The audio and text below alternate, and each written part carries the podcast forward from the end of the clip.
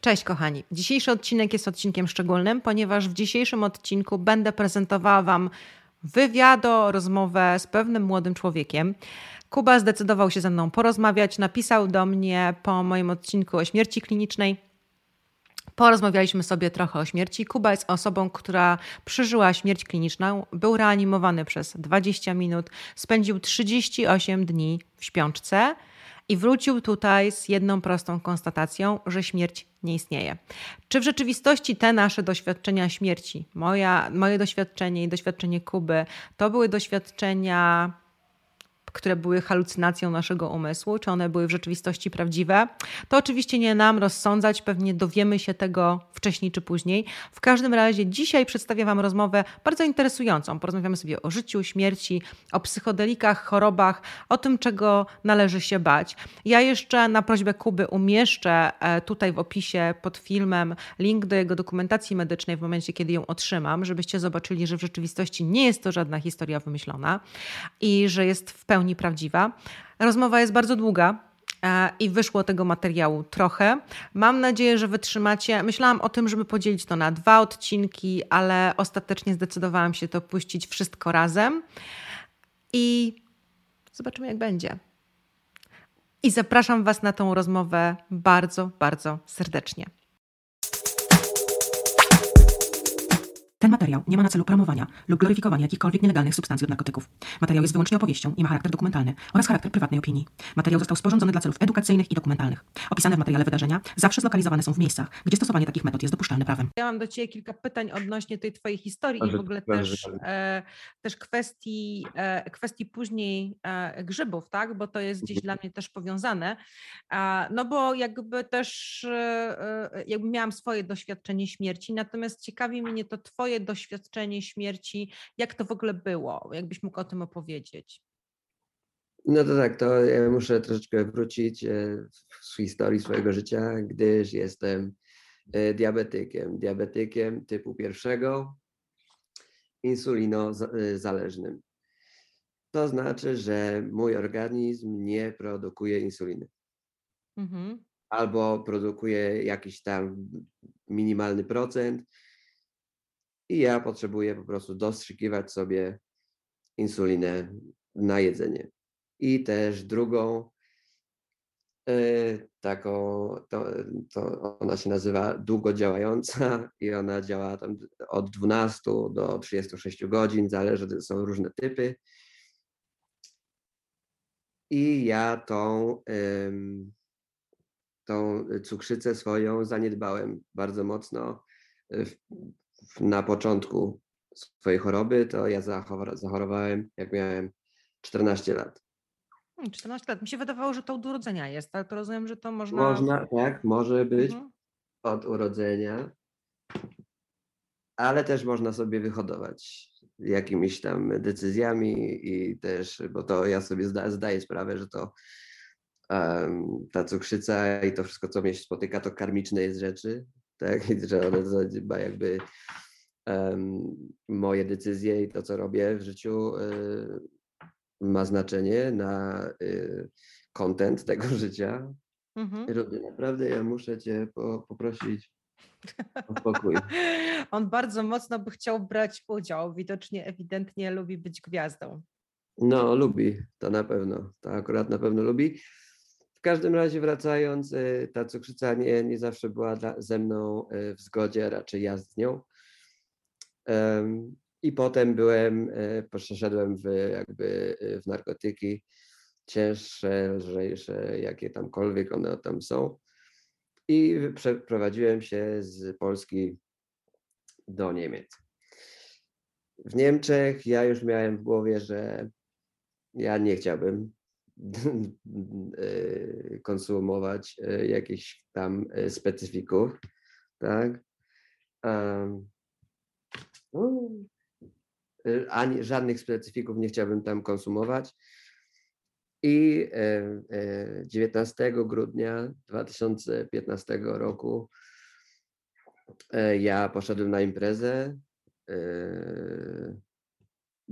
bez, w sensie z intencją nie brania żadnego narkotyku, tak? skończyło się, jak się skończyło. Oczywiście może, może się każdy domyślić, jak to się skończyło. Aczkolwiek opowiem. Opowiedz, Aczkolwiek opowiedz. opowiedz. Zdecydowanie opowiedz. Um, poszedłem na imprezę z kolegą e, do klubu.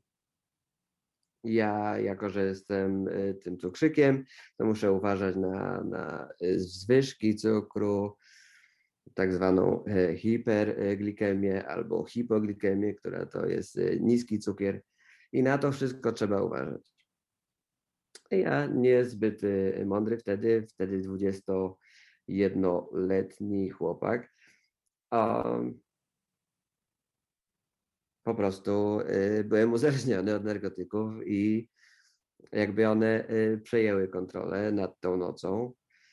Chociaż no to ja robiłem wszystko, prawda? To oczywiście wiemy, tak? No Ale no wiadomo, to, wiadomo.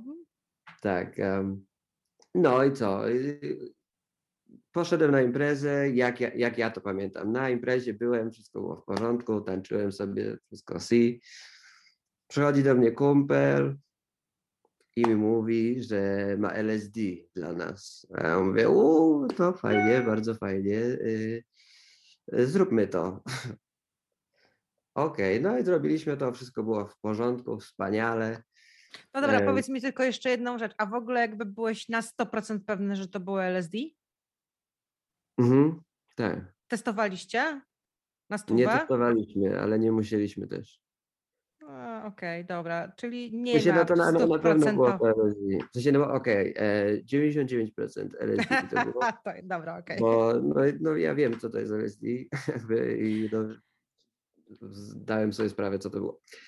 I też tam się zdarzyło na tej samej imprezie jakieś inne narkotyki stymulujące wziąć.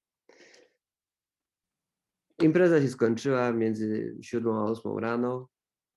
Posze, posze, pojechałem do domu, w sensie do mieszkania. Um, dałem sobie insulinę i położyłem się y, spać. I teraz ja zawsze opowiadam tą historię tak samo, także opowiem to ją dla ciebie tak samo i dla widzów też. Um, to masz, masz wybór.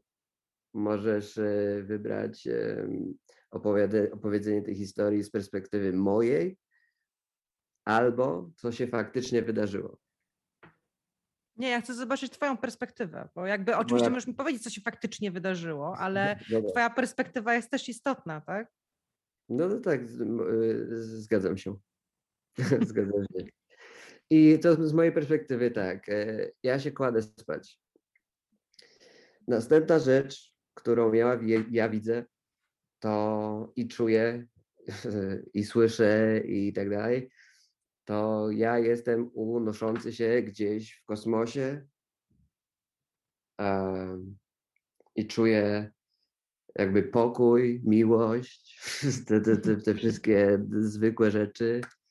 Um, I jakby czuję, że y, wracam do domu. Jakby mam takie uczucie, że ja wracam do domu. I jak ja się, sobie zdaję sprawę, że to jest faktycznie to uczucie, ja sobie również zdaję sprawę, że ja jestem w tym trybie jakby y, sta, y, świadomego śnienia. Mhm.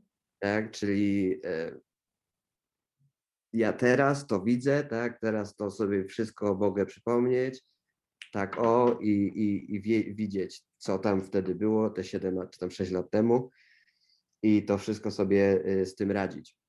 Ale mhm. y, następna rzecz, która się wydarza wtedy, to jest to, że ja słyszę głos.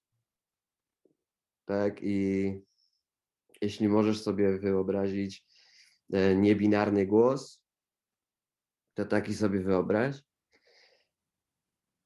I ten głos do mnie mówi: To nie jest twój czas, wracasz na ziemię.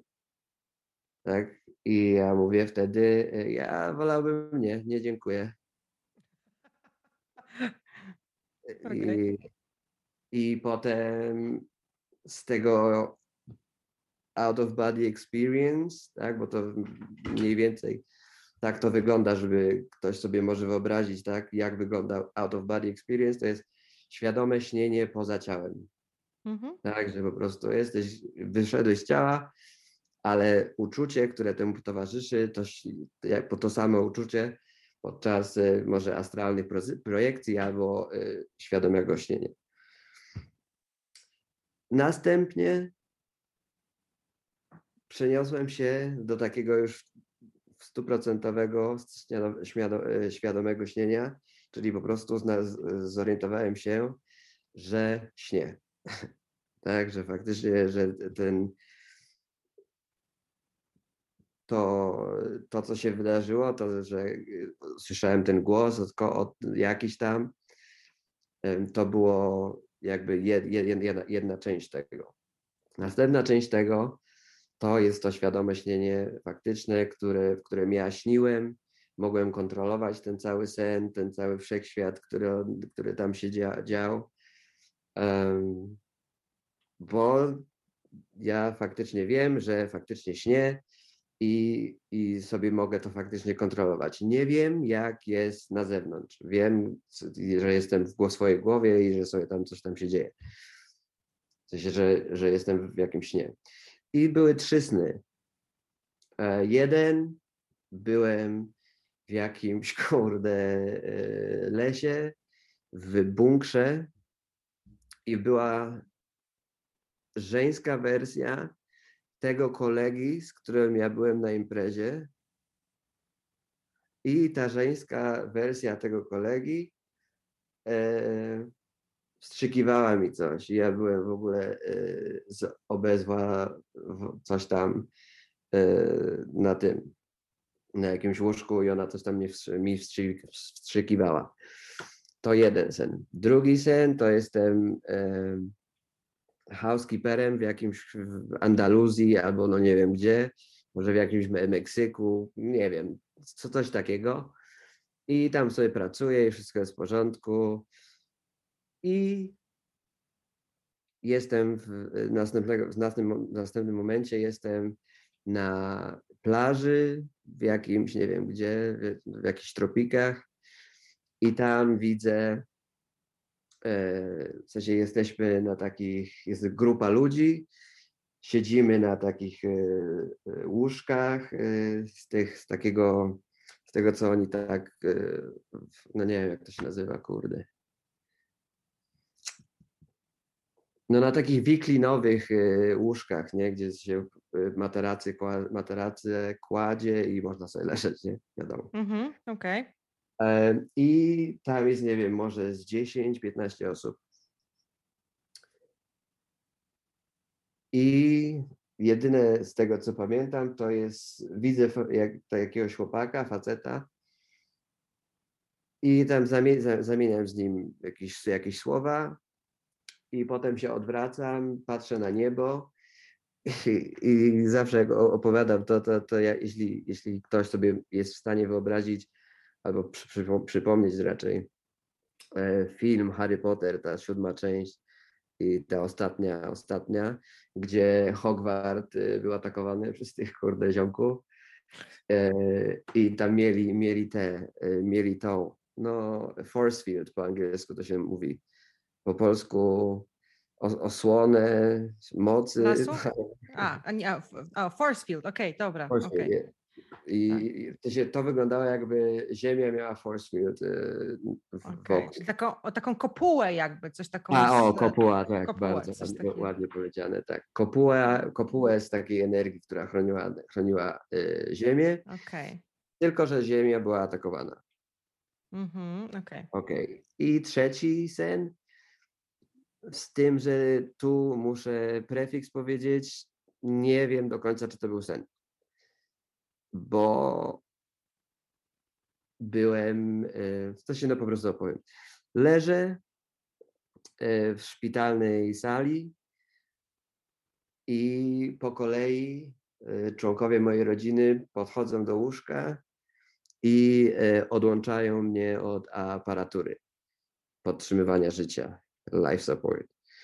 I to tak cztery razy E, I na, na suficie ja tam wtedy widziałem e, swoje paski życia. Za każdym razem, jak e, członek mojej rodziny mnie od, odłączał od aparatury, pasek życia jakiś tam się zmniejszał. tak w grze komputerowej. Tak, tak, tak. I jak moja mama, moja, moja mama była ostatnia i ona, jak, jak ona wyciągnęła ten, ten e, plug po angielsku, no, wtyczkę. Ten, wtyczkę, to ja się obudziłem. Mhm. Okej. Okay. Ja się obudziłem, e, nie, mówię, nie, nie mogąc powiedzieć e, słowa, nie, mogę, nie mogąc się ruszyć. Wiadomo, oczami mogłem ruszyć. Mm, no nie mogłem się ruszać, byłem na łóżku y, z, z rurkami wszędzie i tak dalej, i tak dalej. E, co się okazało? E, byłem i to mam w dokumentach szpitalnych, które ja ci potem podeślę. Mm, jest napisane, że byłem martwy 20 minut, w sensie, że reanimacja trwała 20 minut Cholera, strasznie moja. długo. No, w sensie jak, jak się potem obudziłem i rozmawiałem i mogłem już rozmawiać e, z lekarzem, to lekarz mi powiedział, że no w Polsce najprawdopodobniej już bym nie żył, nie? Tak, stwierdziliby zgon. Chyba po pięciu tak. minutach się stwierdza zgon, tak mi się wydaje. Ja nie pamiętam, ile ja byłam reanimowana, ale wydaje mi się, że zdecydowanie krócej. No i, i, i także tam jest napisane, to ci podeślę i można wrzucimy e, jakieś tam screeny, a, że 20 minut reanimacja trwała, że byłem w śpiączce, 38 dni tam jest chyba napisane. 38, bo myślałam, że 20, 38. ale to w sumie to nie, nie ma znaczenia, 38, tak, 28 i tak długo. Od 22 od 22 grudnia 2015 do 28 stycznia 2016, czyli 36 dni czy 7? No coś takiego. No nieistotne to już. Ponad miesiąc. Ponad miesiąc. Okay. Masakra. I ponad, ponad, ponad miesiąc byłem w śpiączce i mm, i co? I w śpiączce miałem wylew.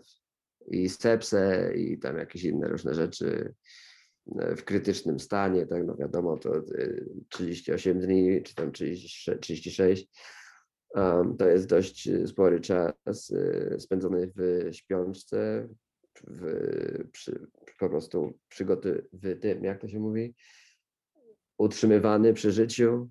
Mm-hmm. Tak, i dlatego ja też się jąkam teraz i takie tam inne rzeczy, bo y, na lewą stronę mojego mózgu ten wylew e, bardziej e, usiadł i na lewą, lewą stronę mojego ciała. No i tak to czasami wygląda, że ja to się musisz, e, To musisz zrobić tak jak Paul Stamets. Nie wiem, czy słyszałeś tą historię. Hmm? To się nie słyszałem, wiem kto to, ale nie, nie słyszałem. A Paul Stamets, Paul Stamets, jak miał pierwszy raz do czynienia z grzybami psylocybinowymi, to dostał taką paczuszkę tych grzybów i nie wiedział w ogóle, mhm. ile ich zażyć. A on się zawsze jąkał całe życie i aha, bardzo aha, się aha, jąkał. To tak, to, to, to, to I on wziął całą tą paczkę tych grzybów, bo myślał, że to jest taka dawka, a to było 20 gram chyba i to był jego pierwszy trip. Ej, ej, ej. No, no, poczekaj, zaraz spróbuję. Smacznie na pewno. No, więc ja, ja usiłuję sobie znaleźć jakąś taką pozycję, e, w której mogłabym siedzieć wygodnie, bo ja ostatnio mm. właśnie, ostatnio opowiadałam, wczoraj miałam live'a na kanale, opowiadałam o moim spotkaniu z Jopą, e, gdzie trzeba siedzieć po prostu nieruchomo przez prawie trzy godziny.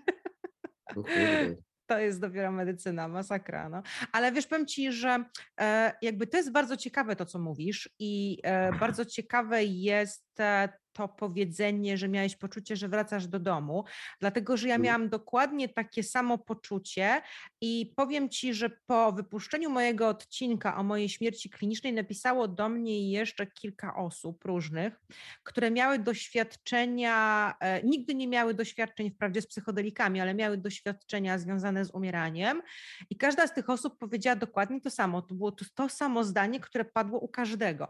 Miałam czy miałem wrażenie, że wracam do domu. Tak. To jest niesamowite.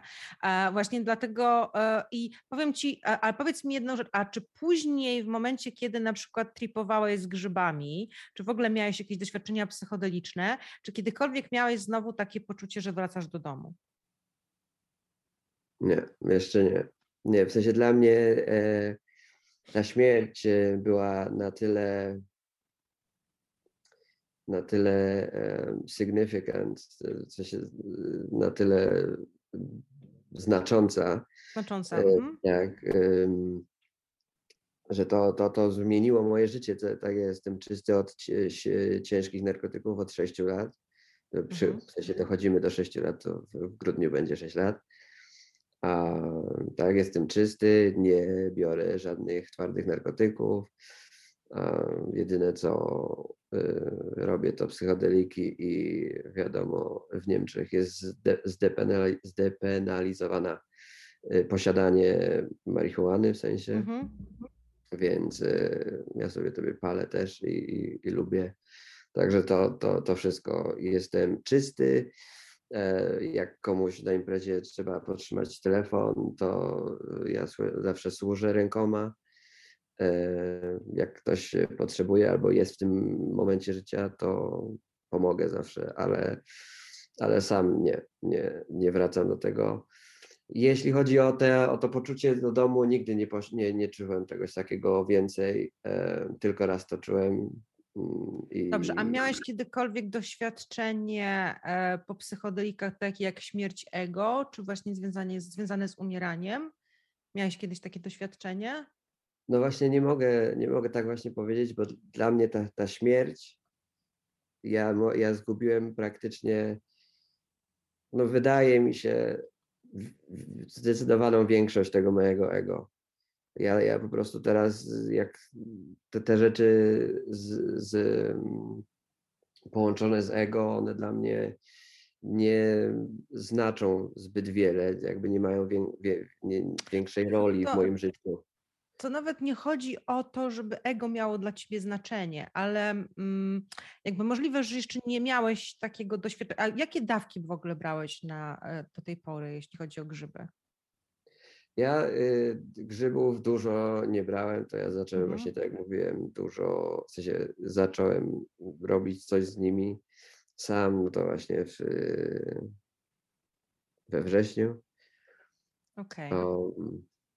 Tak, ale właśnie przez to, że w przeszłości miałem, y, miałem y, styczność z LSD i, i kwasem, i, innymi że takimi rzeczami, to no ja wiem o co chodzi.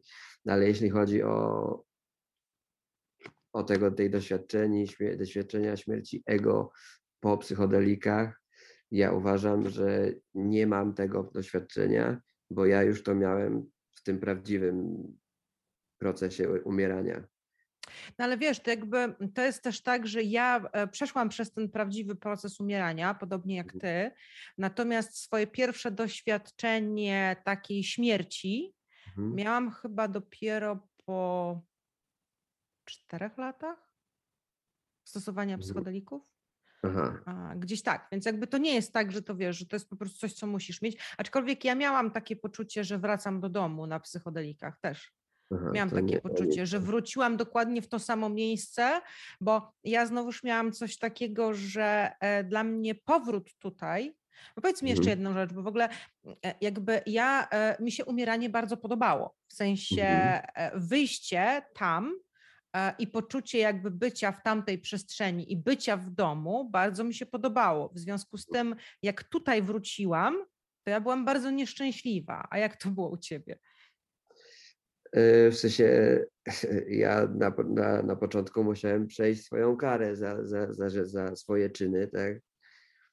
I nie mogłem z nikim e, porozmawiać. Wiadomo, mogłem słuchać, ale nie mogłem ani się poruszyć, ani nie mogłem zjeść niczego, ani e, takich rzeczy. I miałem też e, jakieś tam zabiegi Y, bardzo inwazyjne moim zdaniem. E, także takie rzeczy mi dały do, do myślenia mocno. Ja po prostu, moje życie całkowicie się zmieniło od tamtego czasu.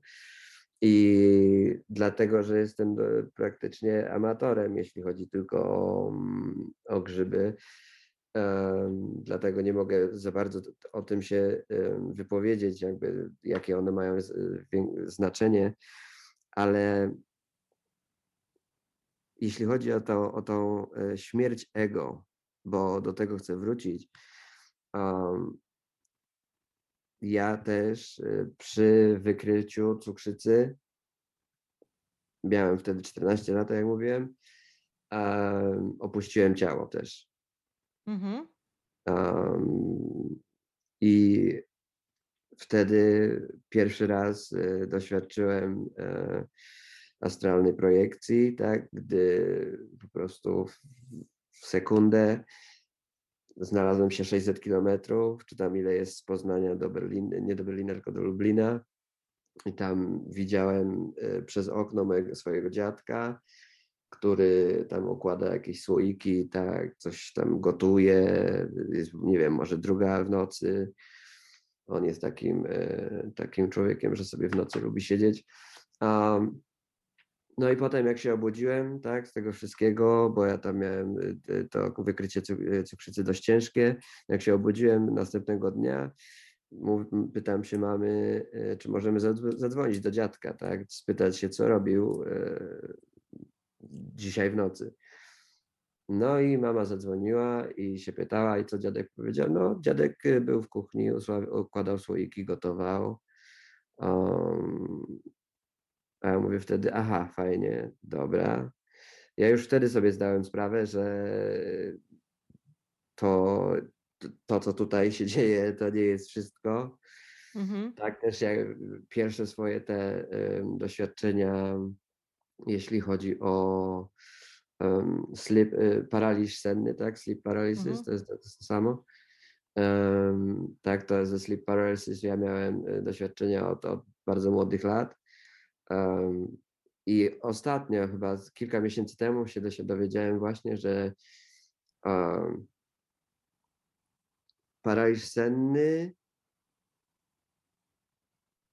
występuje wtedy, kiedy wracasz do ciała po astralnej projekcji. Okej. Okay. Ja mówię, ja aha, fajnie. Okej. Okay. Ja nigdy nie doświadczyłam paraliżu sennego. Nie wiem w ogóle, jakie to uczucie. Podejrzewam, że może być to nieprzyjemne w ogóle. Wiesz co, ja doświadczam tego tak, że jesteś sparaliżowany, nie możesz się ruszyć, tak? Mhm. Może moje jedyne, co możesz, może palcem ruszyć, jak, się, jak ci się uda, tak? I towarzyszy temu uczucie y, duszenia się. Duszenia tak? się, no. Mhm. I takiego, no, wydajesz wtedy dźwięk takiego garglania, nie? że po prostu e, potrzebujesz tego powietrza. No i zazwyczaj, e, przynajmniej w moich doświadczeniach, towarzyszy jakaś energia, jakiś byt, e, można zobaczyć, można y, poczuć jakiś byt, który albo cię obserwuje, albo leży na łóżku razem z tobą, albo siedzi i patrzy na ciebie i takie rzeczy. A ty, na ty nad, nadal nie możesz się ruszyć, tak? I nad, jedyne co możesz, to postarać się krzyczeć, ale no niestety nie możesz, bo mm -hmm. gardło jest zatkane. No, to jest takie doświadczenie, nie? I to ja już wtedy wiedziałem, że to, to ten świat tutaj realny w cudzysłowie, e, no to nie jest, nie?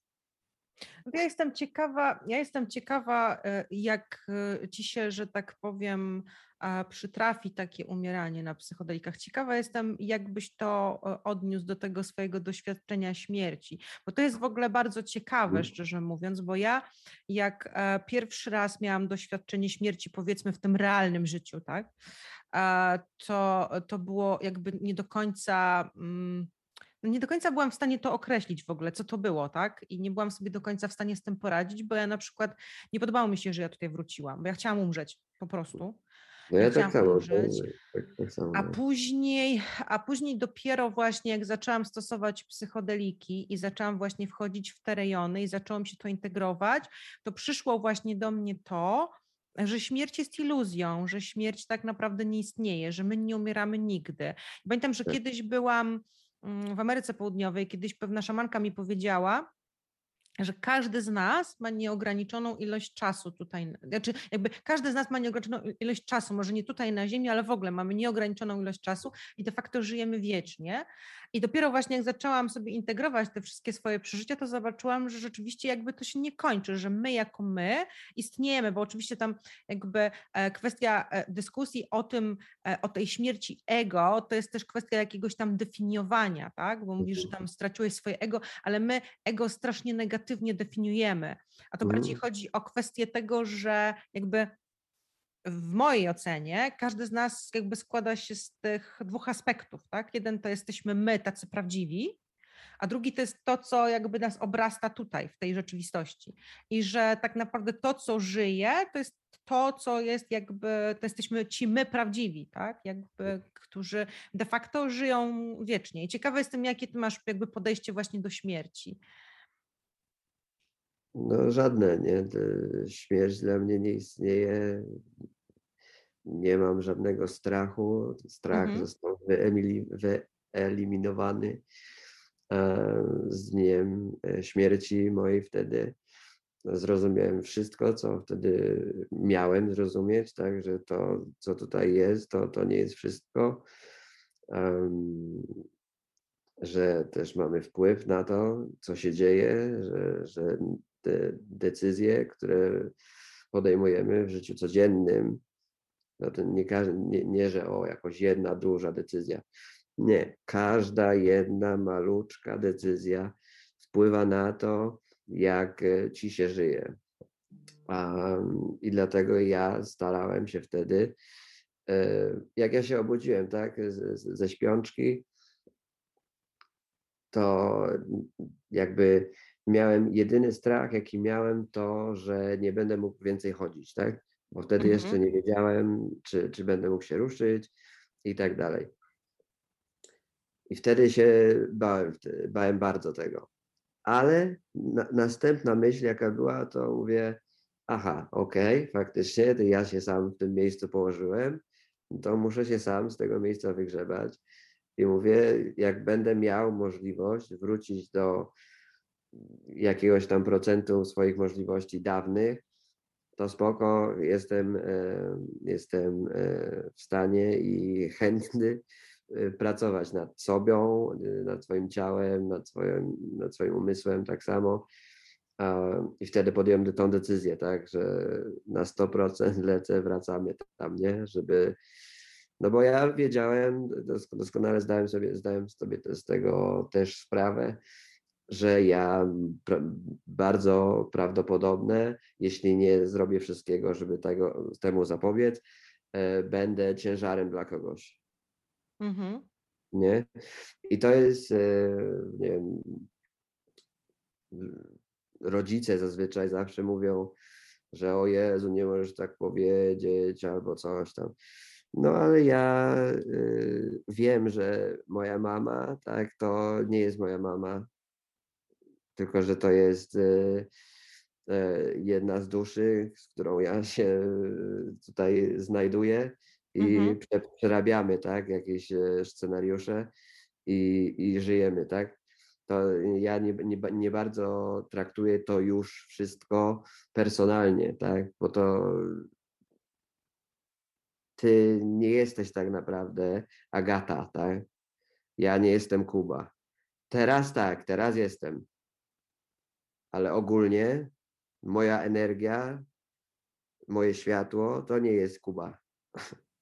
nie wiem, mhm. nie wiem co to jest, tak? To jest moje, moje higher self, moje wyższe ja, tak?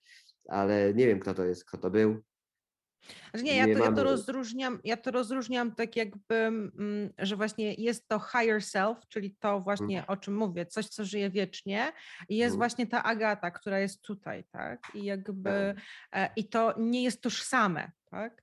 To nie Tak. jest tożsame ze sobą, a jednocześnie, to jest tak, to, to nie jest tożsame, a jednocześnie jest tożsame. To jest taki, taki dualizm w tym wszystkim, tak? Tak. Że rzeczywiście jakby po części to nie my, ale jednak my, tak? Dlatego takie, e, takie głupie jest trochę dyskutowanie czasem o ego, bo Tak. ogólnie my nie jesteśmy w stanie zabić ego. Ono nie, nie, jeżeli zależy jak postrzegamy to ego, bo jak postrzegamy ego jako Kubę, czyli tego, który jest tutaj, to ty nie jesteś w stanie go zabić, tak? No. Możesz zabić egocentryczne zachowania, tak? Tak. ale nie zabijesz swojego ego jako tego istnienia, które jest tutaj, tak? w, tej, w tym postrzeganiu. Bardzo dużo ludzi, którzy e, przeżyli właśnie śmierć pod, albo w ogóle wyszli w te przestrzenie na DMT, takim czystym Mhm. DMT, e, właśnie mówią o tym samym, że właśnie wracają z takim poczuciem właśnie odejścia od takiego personalnego postrzegania wszystkiego, tak?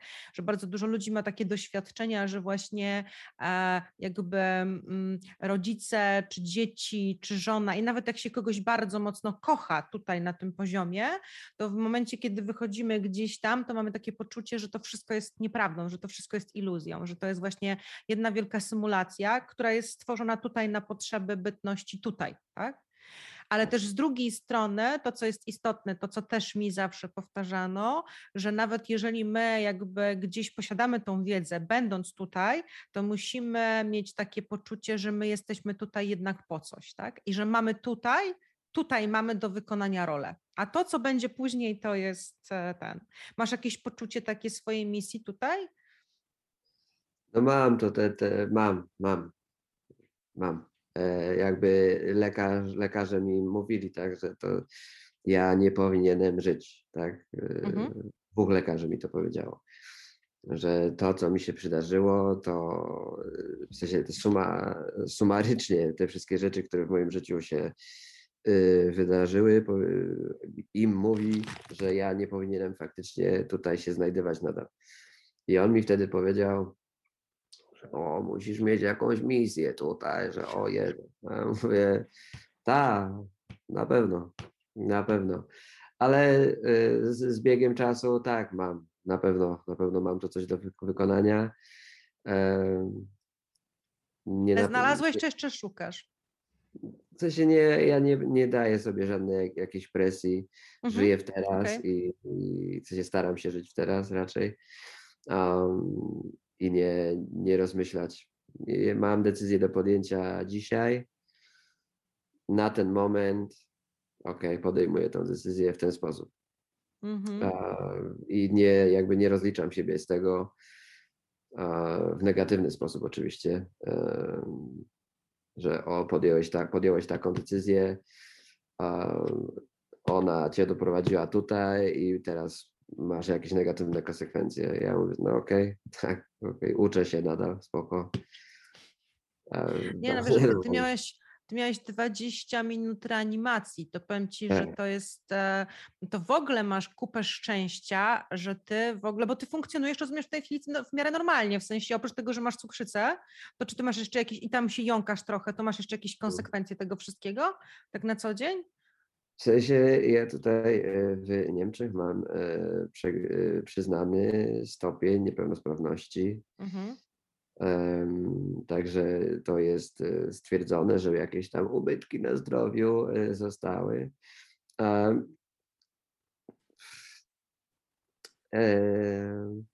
Co? Kuleję na jedną nogę. Tak, jestem kulawy. E, Wiadomo, mogę sobie założyć tam jakiś stabilizator i to wszystko jakoś tam wygląda, ale widać po mnie, że kuleję, to jedna moja noga też jest e, dwa razy mniejsza od, od drugiej. Um, także to, to jest e, faktycznie praktycznie jedyny taki duży jak to się, jak to powiedzieć, jak to nazwać, taka może nawet nie minus, bo ja tego jakoś super nie odczuwam. Chodzę, tak? To mogę chodzić, spoko, jest okej. Okej. Jakby Ile, ty- ile ty masz w tej chwili lat w ogóle? Bo ty jesteś młody skończyłem bardzo. 27. 27. E, nie, to w ogóle młodo wyglądasz. Myślałam, że jesteś trochę młodszy. A dziękuję, to akurat wiem. mam geny swojej prababci, która ma obecnie 103 lata. Okay. Chodzi, gotuje i tak dalej, i tak dalej. Um, także te, te geny są babcine. Okej, jasne. Ale ty w tym, aha, bo ty w tym szpitalu leżałeś w Niemczech, tak, to miałeś, Tak, to tak, tak. rzeczywiście miałeś kupę szczęścia, że trafiłeś do niemieckiego szpitala. No, bo u nas się ogólnie y, miałem y, kupę szczęścia, jeśli chodzi o tych e, sanitariuszy, tak, od y, współlokatora, który akurat wrócił do domu wtedy, kiedy Nie to się pukaj tak, bo strasznie to słychać. Aha, aha, przepraszam cię bardzo. Mhm. E, w każdym razie e, tak, e, od mojego kumpla, który wrócił do domu wtedy i zaczął reanimację, tak, i tak dalej, i tak dalej, to wszystko jakoś um, miało ręce i nogi. Ale właśnie ja miałem pytanie do ciebie, bo tak jak mi mówiłaś, że ewidentnie coś e, mnie chroni, jakby, że jest coś, jakąś, jakąś, jakoś, jakoś jestem połączony z czymś, i moje pytanie brzmi na ciebie, ja, co, co myślisz, że co to jest?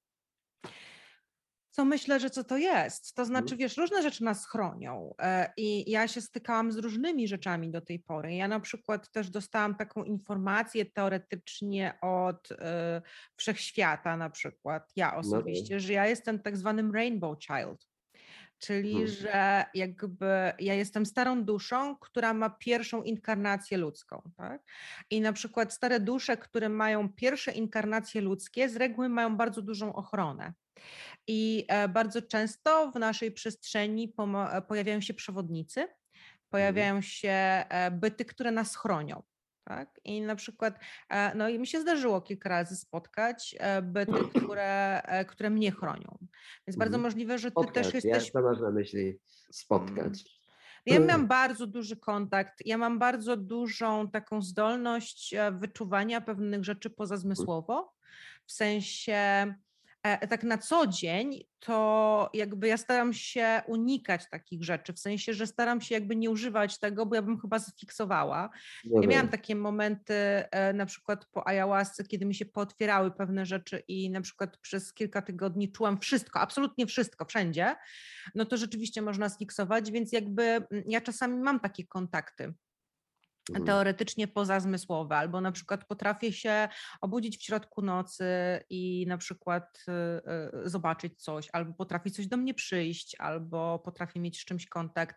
Wyczuwam pewne rzeczy, więc jakby to są tego rodzaju e, kontakty, tak? Albo mhm. na przykład miałam jakieś takie mm, e, e, na przykład założenia, tak, że prosiłam o coś, albo jakieś, o jakieś informacje prosiłam, o jakieś wiadomości prosiłam i z reguły dostawałam. Tak. I, I, jakby też było tak, że ja w pewnym momencie poszukiwałam o co chodzi, bo ja też jakby w przestrzeni tej psychodelicznej e, dostawałam taką informację bardzo często, że, że jestem pod ochroną, tak? E, I właśnie później dostałam tą informację, że właśnie jestem tym rainbow child, tak? I, i że pewnie dlatego w momencie, kiedy e, umierałam, to nie chciałam tak bardzo wracać że dla mnie to było bardzo trudne, żeby tutaj wrócić i żeby w ogóle później tutaj e, funkcjonować. Tylko, że ja mam takie poczucie, że ta moja zdolność jakby odczuwania pewnych rzeczy e, pozazmysłowo, ona była, mm, że się taka urodziłam, w sensie, że to nie było tak, że to mi się stało w momencie tej śmierci mojej, czy później w wyniku pracy z psychodelikami, bo tak jak się mówi o tym mitycznym trzecim oku, mhm. że ludzie na przykład bardzo często jeżdżą na ceremonię ayahuaski po to, żeby sobie otworzyć to trzecie oko, tak, żeby zacząć widzieć, no to ja się taka urodziłam, w sensie po prostu od zawsze taka byłam i wszystkie kobiety w mojej rodzinie takie były. Aha, no tak. Więc to u mnie było, wiesz, u mnie też było tak, u mnie trochę, trochę były takie dziwne rozmowy w domu, wiesz, często. na przykład u mnie. Wiedźmy. E, tak, u mnie na przykład moja mama nie zadawała pytań mi pewnych, kiedy na przykład ja potrafiłam się obudzić w środku nocy i powiedzieć, że ktoś umarł, nie? Jakby mm, to było takie, wiesz, u mnie w domu to było normalne. Moja matka no, się potrafiła to, obudzić w ciągu nocy. W takim razie pamiętasz jakieś takie e, rzeczy, jak byłaś mała? Czy to było jakieś e, może bardziej intensywne wtedy? E, tak, jako dziecko widziałam zdecydowanie dużo więcej, ale ja też miałam, mam wrażenie, jestem pozbawiona części swojej pamięci z dzieciństwa. No I tak, też ja są też. takie rzeczy, które, których, które wiem, że się wydarzyły i na przykład wiesz, w tej chwili też mam tak, że czasami jak pracuję w psychodelii, to na mhm. przykład wchodzę w jakieś e, takie rejestry, że wiem, że to się wydarzyło, pamiętam to, e, wiem, że to jest, ale ja nie wiem skąd. Mm. Tak? Więc jakby no, no, jest masa takich rzeczy.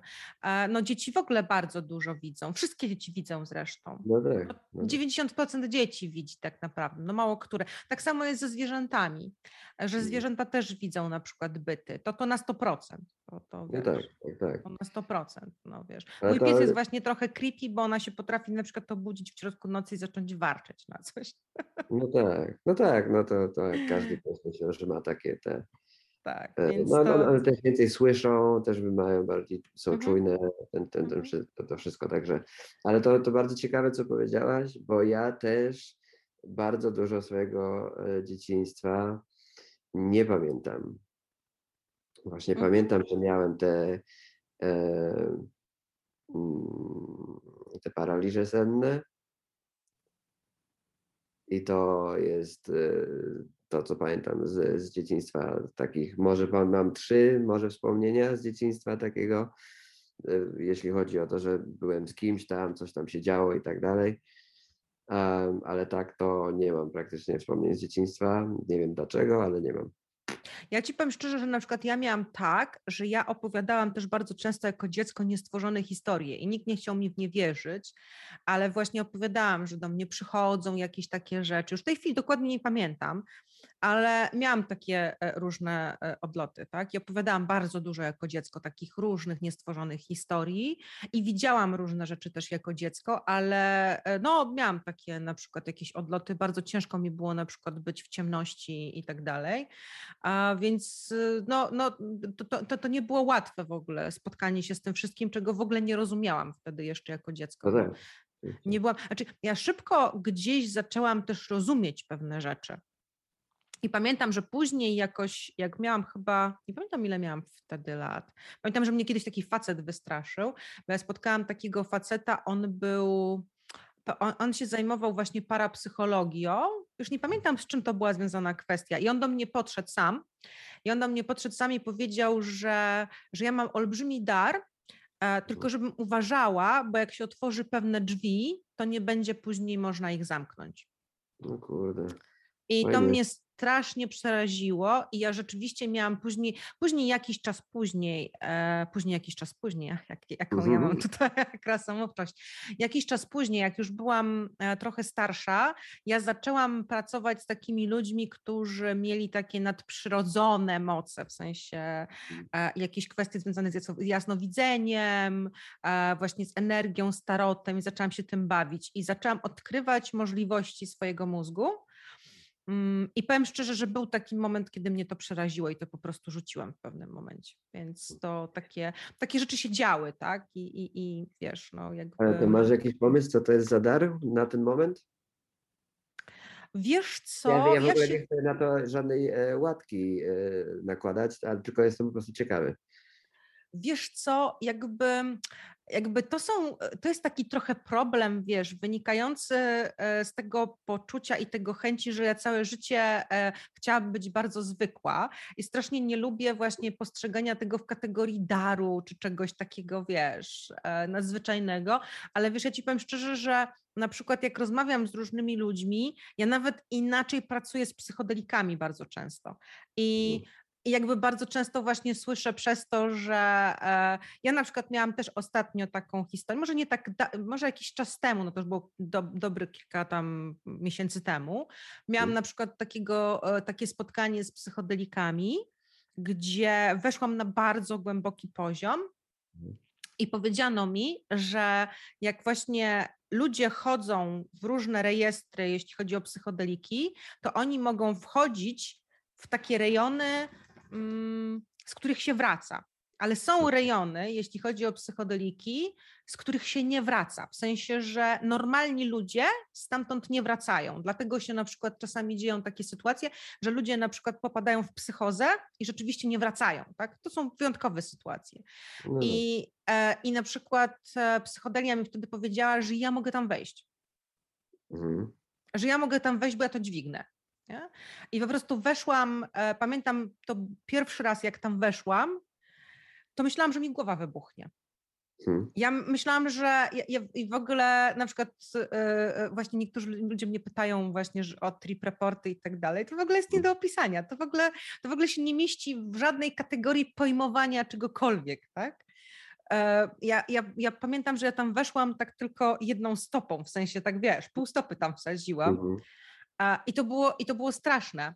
I, e, i później Jasne. polazłam, straszne w sensie straszne, nie straszne, to było e, jakby też brak takiej jakiejś wiary w to wszystko, tak? Mhm. I później polazłam tam drugi raz, już tak wiesz, z taką większą pewnością i już wtedy to udźwignęłam, ale wiesz, no nie wiem na czym polega jakaś, nie wiem, szczególne funkcjonowanie e, tego mojego mózgu, czy to w rzeczywistości tak jest. Wiesz, ja zawsze sobie też zadaję pytania, na ile to jest rzeczywiście jakaś szczególna cecha, a na ile my wszyscy mamy takie możliwości, w sensie tylko po prostu musimy je gdzieś sobie potwierać. Tak?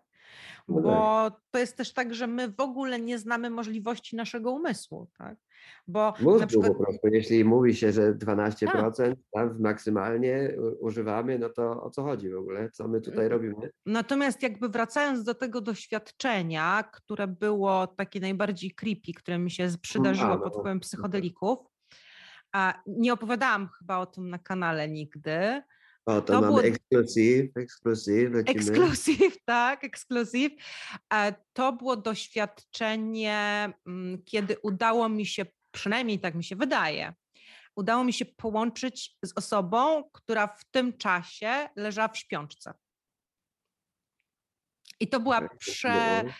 E, ja nie byłam sama podczas tego procesu, ja nie byłam sama podczas tego procesu. E, byłam wtedy w towarzystwie i to było tak, że e, mm, jakby ja nie powiedziałam, z kim się połączyłam nikomu. Siedziałam w ogóle w pokoju obok, a osoba, która siedziała w zupełnie innym pokoju niż ja, jak wróciłam, to zapytała się mnie, jak możemy tej osobie pomóc i wymieniła jej imię. Mhm. Czyli jakby to połączenie było takie, że jakby dwie osoby niezależne jakby wiedziały, że ta osoba jest tam obecna, wiesz, jakby bez konieczności czy ta, a ta, czy ta osoba miała jakieś e, w sensie doświadczenia z wychodzeniem z ciała, nie. czy coś tak dalej, czy nie. po prostu... E, nie, nigdy. Ta osoba tak po prostu była chora i leżała, i mhm. leżała chora, na, e, na, była chora i była w śpiączce konkretnie. Okej, okay. i czy ta osoba, która była chora i leżała w śpiączce, pamięta to wydarzenie? Nie, ta osoba niestety umarła. A, a jaka była chronologia tych zdarzeń? W sensie y, od... Y, od tego doświadczenia tych dwóch osób mających e, tego to samo przeżycie jakby e, z tą osobą, która była w śpiączce, ile, ile minęło czasu między tym doświadczeniem a e, no niestety śmiercią tej osoby? Bardzo krótko. Bardzo krótko ta osoba zmarła chyba trzy dni później. Aha, no, no, no. E, albo dwa dni później. W ogóle to było też tak, że jak zaczął się cały proces, e, jak zaczął się cały proces, to ja dostałam już wtedy informację, że ta, czy jakby nie od nikogo z zewnątrz, tylko jakby w procesie dostałam, pierwszą informację, którą dostałam, to dostałam, że ta osoba już nie żyje. W sensie, mhm. że jakby z perspektywy wszechświata dostałam informację, że ta osoba już jest nie do uratowania, że jest jakby gdzieś w takim e, przejściu pomiędzy. Ja nie miałam takiego zamiaru się połączyć z tą osobą. To jest tak, jakby ta osoba po prostu tam się w pewnym momencie. Ale tym... znałaś tę osobę wcześniej, tak. czy? Tak, Aha, tak, tak okej. Okay. Tak. To była, e, no to, to była osoba, którą, e, którą znałam dość dobrze. Nie? Więc to jest z takich mhm. kategorii najbardziej creepy po psychodelikach to właśnie to, w sensie połączenie się konkretnie z osobą, która już była na granicy życia i śmierci. No tak. To też, no gdzieś, tak. to też gdzieś daje mi takie poczucie, że właśnie my wszyscy wchodzimy w tą samą przestrzeń, wiesz, że po prostu to jest miejsce, w którym szukamy i że wiesz, że po prostu wychodzimy i, i jesteśmy w tej samej przestrzeni. Tak, to po prostu ma, ma też bardzo podoby, podobieństw z tym, co ja mówiłem o tym hmm. Z, dziadkiem, z dziadkiem, nie? Że po tak. prostu gdzieś, gdzieś tam jestem, ok, widzę to, co się dzieje. Faktycznie ta osoba może mi faktycznie potwierdzić, że to, co się działo, w sensie to, co ja widziałem, faktycznie się działo. No i to, to już wtedy właśnie, jak miałem 14, 14 lat, mi powiedziało, że okay, spoko, tu się nic nie dzieje, ja y, jest w porządku. Już wtedy ja się y, jakby zaakceptowałem tą wiadomość, tak, że śmierć nie istnieje, że to iluzja i że całkowicie to nie ma całkowicie żadne, żadnego znaczenia na naszym życiu obecnym.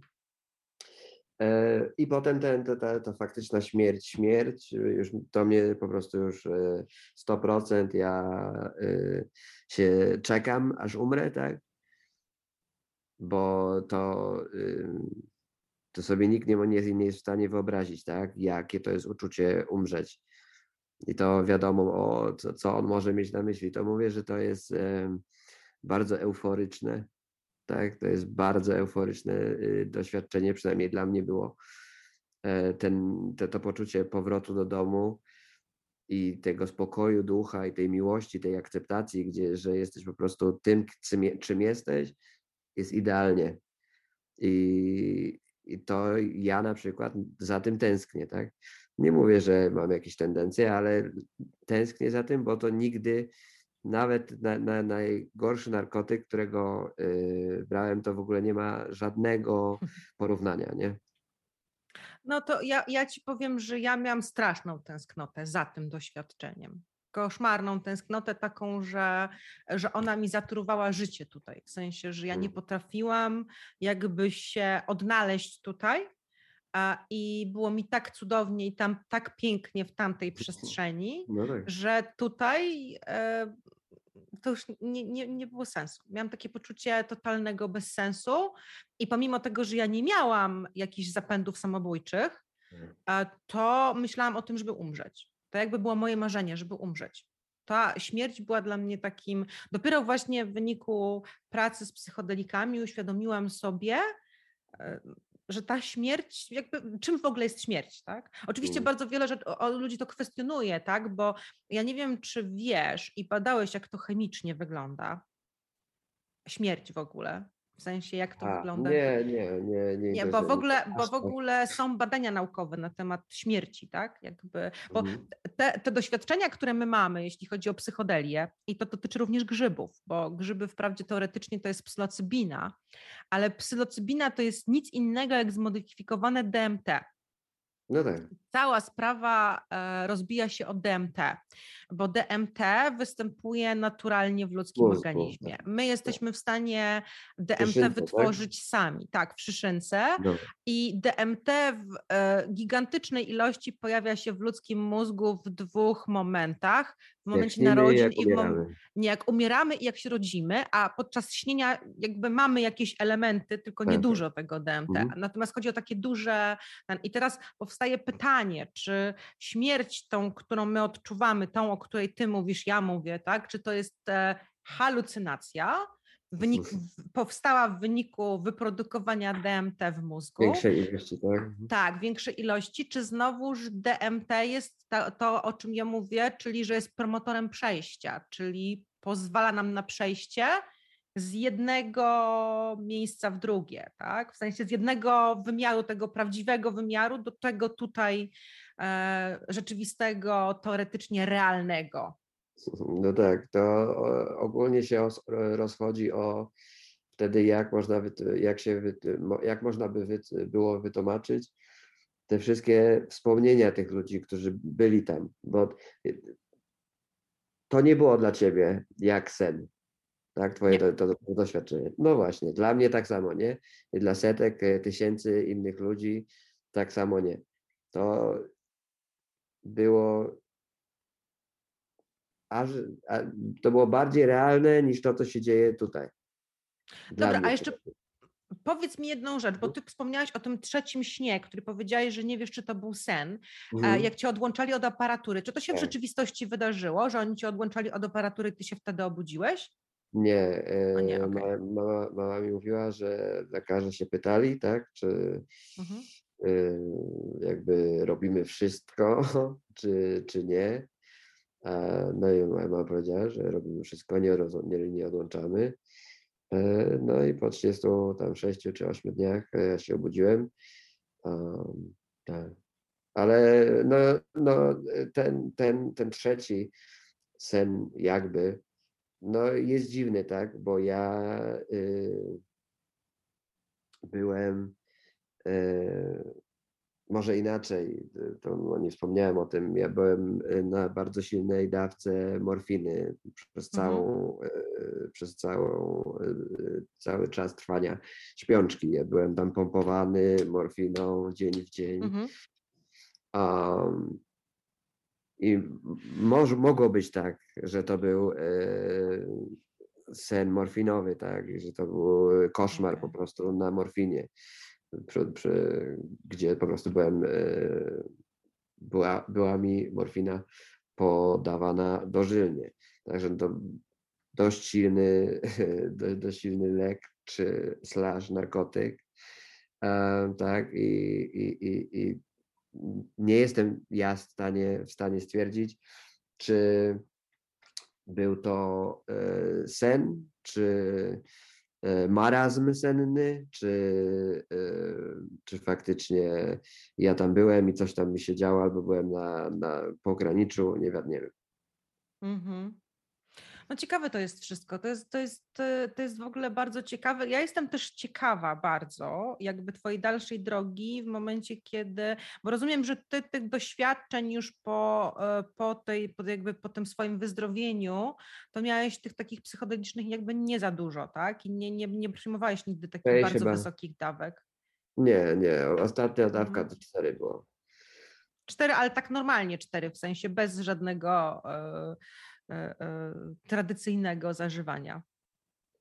Nie, nie, to normalnie po prostu cztery e, zjadłem sobie. Tak o. Cztery, a jeszcze pewnie ich nie zmieliłeś, nie?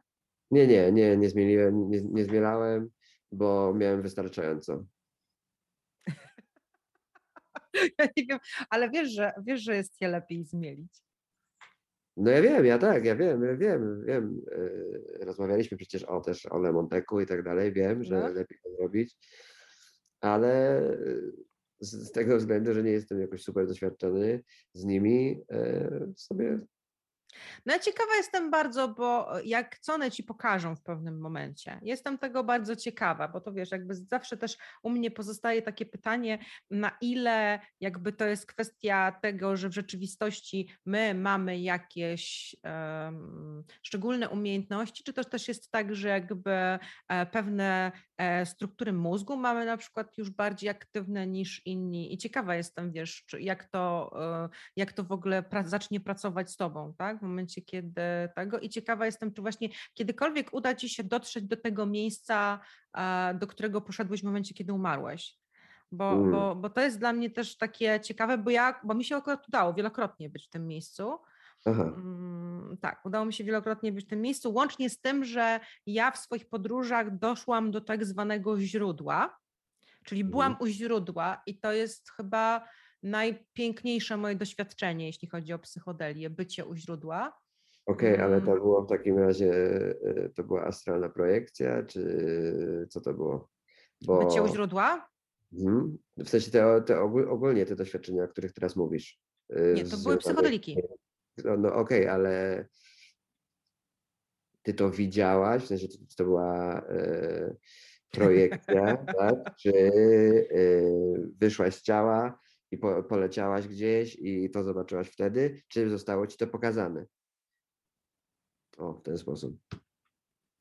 Zadajesz mi bardzo trudne pytanie. No ja zdaję sobie sprawę, zazwyczaj takie mam tendencję do zadawania ciężkich pytań. bycie u źródła, e, bycie u źródła po prostu było byciem. E, To nie No było tak. mi pokazane, ja byłam po prostu w takim, po, po prostu byłam, byłam, znaczy nie, nie wyszłam z ciała, tak, jeśli było, Mhm. byłam realnie jakby ze swoim ciałem. Znaczy, bo byłam, miałam takie momenty, ale to mi się zdarzało głównie na ayahuasce, kiedy rzeczywiście miałam wyjście z ciała. Tak? Na ayahuasce bardzo często wychodziłam z ciała i chodziłam w jakieś różne e, miejsca. I to były no, jeśli mogę spytać tylko y, przed te, taką zrobię y, prelekcję taką delikatną, bo ja wiadomo, oczywiście nie znamy się za, za bardzo. Pytanie jest, skąd miałaś tyle tych do, do, doświadczeń i e, przeżyć tych psychodelicznych? Co cię tam z, z, zaprowadziło? Czy to było w innych krajach, w Polsce, nie w Polsce? I tak bym chciał, żebyś mi powiedziała troszkę, troszeczkę więcej o tym, bo tak, i oczywiście nie musisz, nie? Ale e, wydaje mi się, że byłaby to e, ciekawa z różnych względów. Z różnych względów staram się nie określać, gdzie byłam w tych mhm, miejscach. Oczywiście, oczywiście. I jeśli chodzi o tyle tych doświadczeń, no tak, tak się zdarzyło gdzieś w pewnym momencie na mojej drodze, że ta ayahuasca stanęła. I to w ogóle e, jakby... Mówiłaś, że byłaś w, w Ameryce Południowej, tak? tak? To, to dla, na pewno domyślam się, że wtedy, nie? No ale... E, jakby nie do końca wtedy, bo to się pojawiło gdzieś zupełnie e, w takiej przestrzeni innej, terapeutycznej, tak? Ja, mhm. ja o tym mówiłam na kanale, ja, ja miałam depresję e, przez wiele, wiele lat i jakby gdzieś, widzisz, ja znowu moją historię miałam zupełnie inną, jeśli chodzi o używki, tak? Bo ja mhm. jakby zawsze byłam nastawiona przeciwko wszelkiego rodzaju używkom i dla mnie jakby zażywanie czegokolwiek jakby się kłóciło z tą moją przestrzenią, więc jakby wprowadzenie mm. czegokolwiek do mojego systemu było czymś takim nie do przejścia dla mnie. Mhm. I dla mnie jakby wyjazd na ayahuaskę był czymś cholernie trudnym. Tak? No tak, no bo, no bo to były e, z mojej perspektywy jeszcze wtedy, e, z mojej perspektywy jeszcze wtedy to były narkotyki. No tak właśnie myślałem w głowie sobie. I, e, I pamiętam, że jakby stwierdziłam, bo jak gdzieś przeczytałam jakiś artykuł o tym, że mhm. to działa na takiej zasadzie, że tam jedziesz raz na tą ayahuaskę, zażywasz to i zdrowiejesz, tak? A, no, no, no, no nie. E, Wtedy tak myślałam. Wtedy tak myślałam, ale ja nie pamiętam kiedy, ale to było dosyć jakieś moje wczesne doświadczenie z ayahuaską, kiedy po raz pierwszy podczas ayahuaski wyszłam z ciała, ale e, moje doświadczenia z ayahuaską w większości przypadków były poza ciałem. Mhm. Większość przypadków doświadczeń z ayahuaską były poza ciałem. Ja rzeczywiście tych ceremonii miałam bardzo dużo. Mhm. Miałam to szczęście, że trafiłam w, trafiłam w takie miejsca, że miałam tych ceremonii bardzo dużo. Ja nawet jak wyjechałam do Ameryki Południowej, to tam miałam chyba, żeby nie skłamać, kilkanaście ceremonii. Mhm. Ale mieliśmy taki maraton raz, mieliśmy osiem ceremonii pod rząd. Aha, no ciekawe przeżycie na pewno musiało być. Więc e, no to jest trudne, aczkolwiek wiesz, to już jest później tak, że nie wiem, czy to ma taki strasznie duży sens, ale mhm. moim na, na przykład takim najpiękniejszym doświadczeniem, jeśli chodzi o Amerykę Południową, to było to, jakie miałam ceremonię taką e, surowej ayahuaski, czyli tak zwanego crudo i to było mhm. w, w dżungli amazońskiej.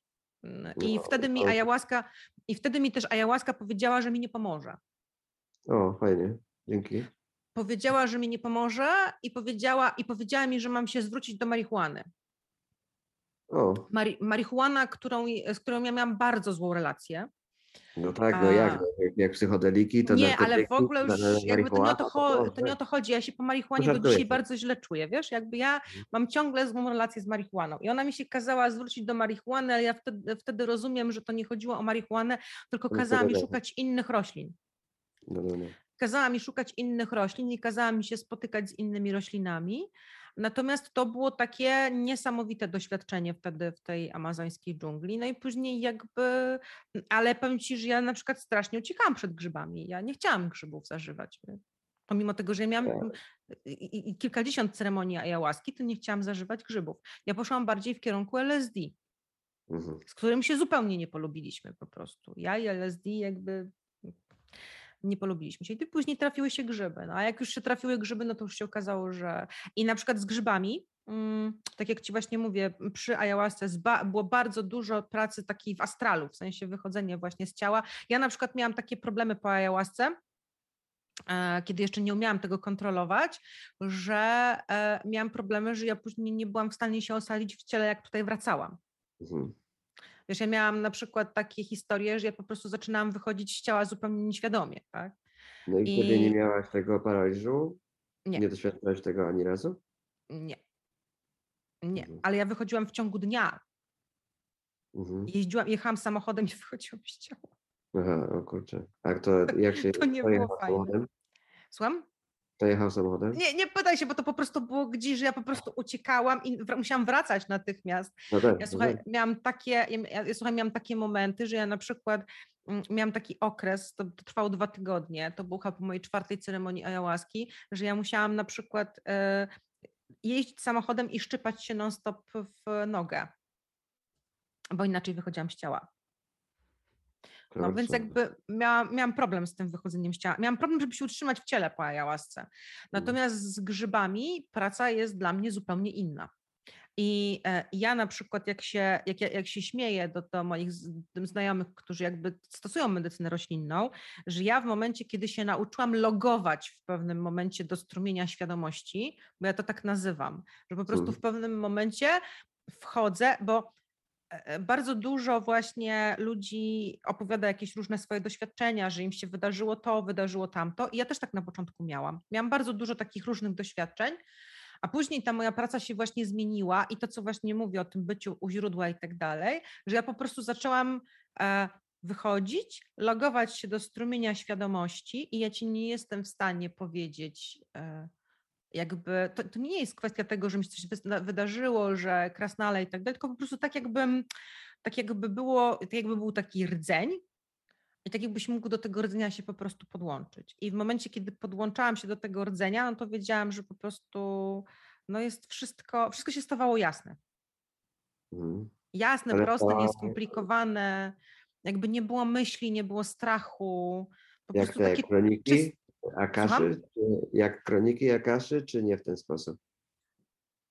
No może po części, ale to jest też takie poczucie takie poczucie, że jesteś w tym takim właściwym miejscu, gdzie nie ma pytań, gdzie nie ma mhm. żadnych wątpliwości, gdzie po prostu doświadczasz swojego istnienia, gdzie jakby nie ma początku, końca, nie ma czasu, nie mhm. ma tych wszystkich. Jest po prostu, wiesz, no taka czysty, czysty, rzeczywisty byt, tak?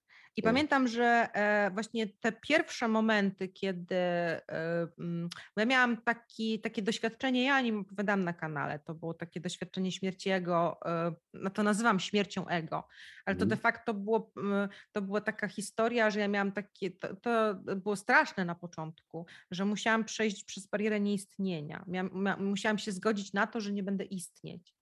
Mhm. I, i, I, musiałam przejść przez barierę nieistnienia i w momencie, kiedy się w końcu zgodziłam i przeszłam przez tą barierę nieistnienia, to wtedy właśnie ta moja praca się zmieniła. Mhm. I nie wiem, z czego to wynika. Nie wiem, czy, czy mi coś tam wyrosło w mózgu, czy mhm. tego, ale też po prostu mm, bardzo dużo spokoju się pojawiło, wiesz, takiego, że po prostu siadasz i to się dzieje. Jakby nie ma tam.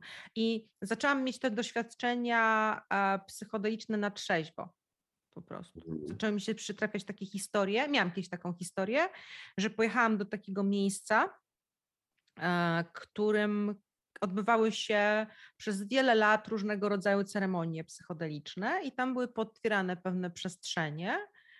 I w jak w Czechach. tak, tak, w Czechach. W Czechach. I tam były potwierane pewne przestrzenie i ja nocowałam e, w tej, w tym miejscu, w którym w rzeczywistości e, odbywały się te ceremonie. Mhm. E, I ja tam spałam całą noc i ja tam miałam po prostu jednego z bardziej intensywnych tripów w życiu, mhm. nie będąc pod wpływem żadnej substancji. I e, chcesz się podzielić tym tripem? Wiesz, tam nie było nic takiego, e, tego. to było związane też e, mm, z jakimiś tam takimi, wiesz, roślinnymi kwestiami i dyskutowaniem z duchem ayahuaski czy jakichś takich innych pierdół. To nie było, ale to, było, to było intensywne doświadczenie po prostu, ale ono nie było związane z zażywaniem jakichkolwiek psychodelików. Miałam kiedyś też doświadczenie psychodeliczne w rezonansie magnetycznym, więc zdarzają. Ja nie miałem akurat wtedy. Zdarzają mi się takie historie, że czasami podczas medytacji jestem w stanie wejść e, w przestrzeń. Kiedyś miałam e, takie doświadczenie z rapę, bardzo silne, gdzieś na pograniczu takiej, nie wiem, właśnie jakiegoś umierania czy czegoś. Też miałam takie silne doświadczenie. A, a rapa nie jest psychodelikiem. Rapa jest de facto tytoniem, tak? Mieszanką jakiś tam e, tego. Więc no, takie doświadczenia, no to wiesz, to się też gdzieś otwiera, tak? No ale to nie, jakby nie fascynuje cię, albo nie, jak jesteś w tych miejscach, albo rozmawiasz z, ty, z tymi ludźmi, a nie zadajesz, w sensie przede wszystkim masz tam możliwość zadawania pytań? E, ale pytasz o psychodelię, czy pytasz o rzeczywistość, tak? W sensie pytasz o no szamanów, no jak... czy o psychodelię? Ogólnie, jako, jako ty i twoje doświadczenia z psychodelikami i e, wychodzeniem z ciała i tak dalej, i tak dalej. Czy masz tam możliwość zadawania pytań tym bytom? Czy, bytom? Jest, czy tylko jesteś w stanie je zauważyć, acknowledge them e, i, i tylko to? Że one tam Nie, są, to, to okay, jest tak, to jest tak, że po mieć prostu... jakąś interakcję z nimi. Oczywiście, że mam z nimi interakcję. Przez cały czas mam z nimi interakcję. Ale czy to jest y, wymiany energii, czy jest to y, rozmowa w jakimś Bardzo często to są rozmowy. Mhm. Bardzo często są to rozmowy. E, nie wiem, z czym rozmawiam i z czym się stykam. Mhm. E, Ale wiem... o, o, to mi, o, to, o to mi właśnie chodzi, że czy, czy zadajesz te pytania wtedy, ok, fajnie, jestem, w sensie mam jakąś interakcję z, jakąś, z jakimś bytem, z jakąś energią, jeśli mam możliwość, zadaję pytanie, kim jesteś? Nie, Wiesz co, nie czasami, e, czasami, e, czasami zadawałam pytanie, kim jestem. Mhm. Miałam kiedyś taką sytuację, że miałam bardzo trudny proces. E, ja miałam, ja mówiłam o tym na kanale, miałam kiedyś mhm. taki mhm. początek procesu, gdzie miałam PTSD na początku po mhm. psychodelikach. Później wróciłam do tego procesu i byłam później dalej w pracy w tym procesie. I to było tak, że mm, to było tak, że później miałam rzeczywiście przewodnika, który mi towarzyszył i miałam byt i później zadałam pytanie i wiedziałam, kto to jest, mm. kto to był. Miałam spotkanie ze swoimi tymi przewodnikami duchowymi też pod wpływem psychodelików i też miałam z nimi taką rozmowę i miałam takie spotkanie, na pewno.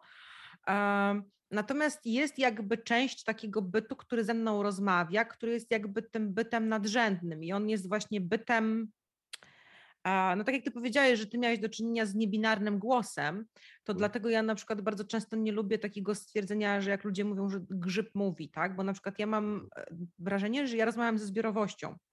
I nie tak. wiem, czy to jest kwestia e, tego, że to rozmawiam z grzybnią, czy rozmawiam w ogóle, ale mam wrażenie, że te moje spotkania, które mam, to są spotkania ze zbiorowością. I te rozmowy bardzo często, które mam, i te zadawanie pytań, to jest ze zbiorowością. Nie z e, jednym konkretnym bytem, tylko z jakąś zbiorowością, która tam jest. Miałam też takie doświadczenie Boga podczas e, spotkania też, spotkania z Bogiem spotkania z Bogiem. To ciekawe, ale w, tak. tym, e, w tym znaczeniu Chrystusowym, czy... Nie, no pitch please, no nie, no oczywiście, że nie w znaczeniu Chrystusowym. Bogiem jako Bogiem, Bogiem jako tą istotą nadrzędną, w sensie, że nawet nie tyle, właśnie nie, nadrzędna to jest złe słowo, bo to jest właśnie pokazanie też, że masz dużą boskość w sobie, tak, że jesteś tak, tak, tak. elementem tak. Boga, tak, że jak się łączysz z tym wszystkim, to właśnie jesteś też elementem Boga, tak? Czyli masz też tą właśnie boskość w sobie, tak? No więc tak, tak, tak. No jakby ja dostaję bardzo dużo informacji, jak tam idę. To światło. To światło, światło, ale światła, światła nie ma tam aż tak strasznie dużo. A co to jest? No. To jest energia wszystko. No, energia, światło. Że to światło. Czasami widzę światło w szyszynce, jak się zaczynają procesy. Właśnie teraz, jak byłam na Jopo, to widziałam to światło. Ono się hmm. czasami pojawia na ayahuasce czy tego, to takie jak, jakby ci co ktoś w głowie światło zapalił, wiesz? no właśnie, bo, dlatego chciałem, mi to przyszło do głowy, bo ty mi mówiłaś, że ja mam tą świetlistą aurę, tak? Czy tam srebrną, srebrną świetlistą, Srebrno, jak srebrno. No. Um, Chciałem, ja właśnie chciałem się ciebie zapytać, jak ty to widzisz yy, i czy się musisz skoncentrować na tym, czy teraz jak na przykład yy, widzisz mnie na, na, na ekranie, czy też coś widać w ten sposób? E, musiałabym chcieć to zobaczyć i musiałabym hmm. się skoncentrować, bo to jest jakby też taki mój mechanizm obronny, to, że ja po prostu staram się nie widzieć pewnych rzeczy tak na co dzień. Chyba, że coś e, chyba że coś ma tak silne pole, że gdzieś tam we mnie wejdzie, tak? I jakby ja poczuję to bez względu na to. Natomiast jakby staram się pewnych rzeczy nie widzieć, dlatego że e, ja w momencie, kiedy się tak bardzo mocno pootwieram, właśnie tak jak mówiłam, kiedyś miałam taką historię po jednej ceremonii ayahuaski, kiedy się tak uwrażliwiłam, że widziałam absolutnie wszystko. Ja mm. telewizor i na przykład widziałam wszystkie aury, wszystkich tych tak aktorów, nie aktorów, e, to powiem Ci szczerze, że to jest nie do wytrzymania, dlatego mm. jakby ja to gdzieś staram się trzymać tak, żeby po prostu wykorzystywać to tylko w tym momencie, kiedy, kiedy tego potrzebuję. Mhm. A nie w momencie, kiedy e, po prostu, żeby to, żeby to się mi pakowało wszędzie, bo to, to nie jest e, fajne, to nie jest do wytrzymania. To, to jest e, bardzo trudne do utrzymania wtedy. Bo ja ci muszę powiedzieć, że ja czuję, że coś ze mną jest. Codziennie. A to zawsze będzie z tobą. Nie, no, no tak, tak, tak, oczywiście, oczywiście. A to pogadaj z tym, dlaczego z tym ja nie pogadasz? Zdaję sobie sprawę, że to jest i w zasadzie ja rozmawiam z tym y, codziennie przed snem, dziękuję za to, co robi, mhm. ale nie, nie, jakby nie, e, nie zadaję temu pytań, ani nic takiego. A dlaczego nie? A wiesz, że możesz to pro, prosić, możesz te byty prosić o to, żeby ci powiedziały pewne rzeczy, albo żeby ci pokazały pewne rzeczy, albo żeby ci coś dały. One są od tego. Kurczę, One tylko tak na to czekają. To jest jakby ich zadanie i ich rola. Mówisz? W swojej przestrzeni. Oczywiście, że tak. Bo ja też mam takie, tak, jak miałem chyba 13 lat, to ja się, nie wiem, czy można to nazwać modleniem się, ale na pewno y, prosiłem e, szatana o pomoc. A, tak, zdarzyło się. Um, I tak kurczę, nie czuję, żeby coś było ze mną złego. W sensie, że, te, że te byty, które są ze mną, tak jak mówiłem, je czuję. One nie są złe, one są właśnie, tak jak mówisz, jakoś mi tak czuję, że są mi e, pomocne.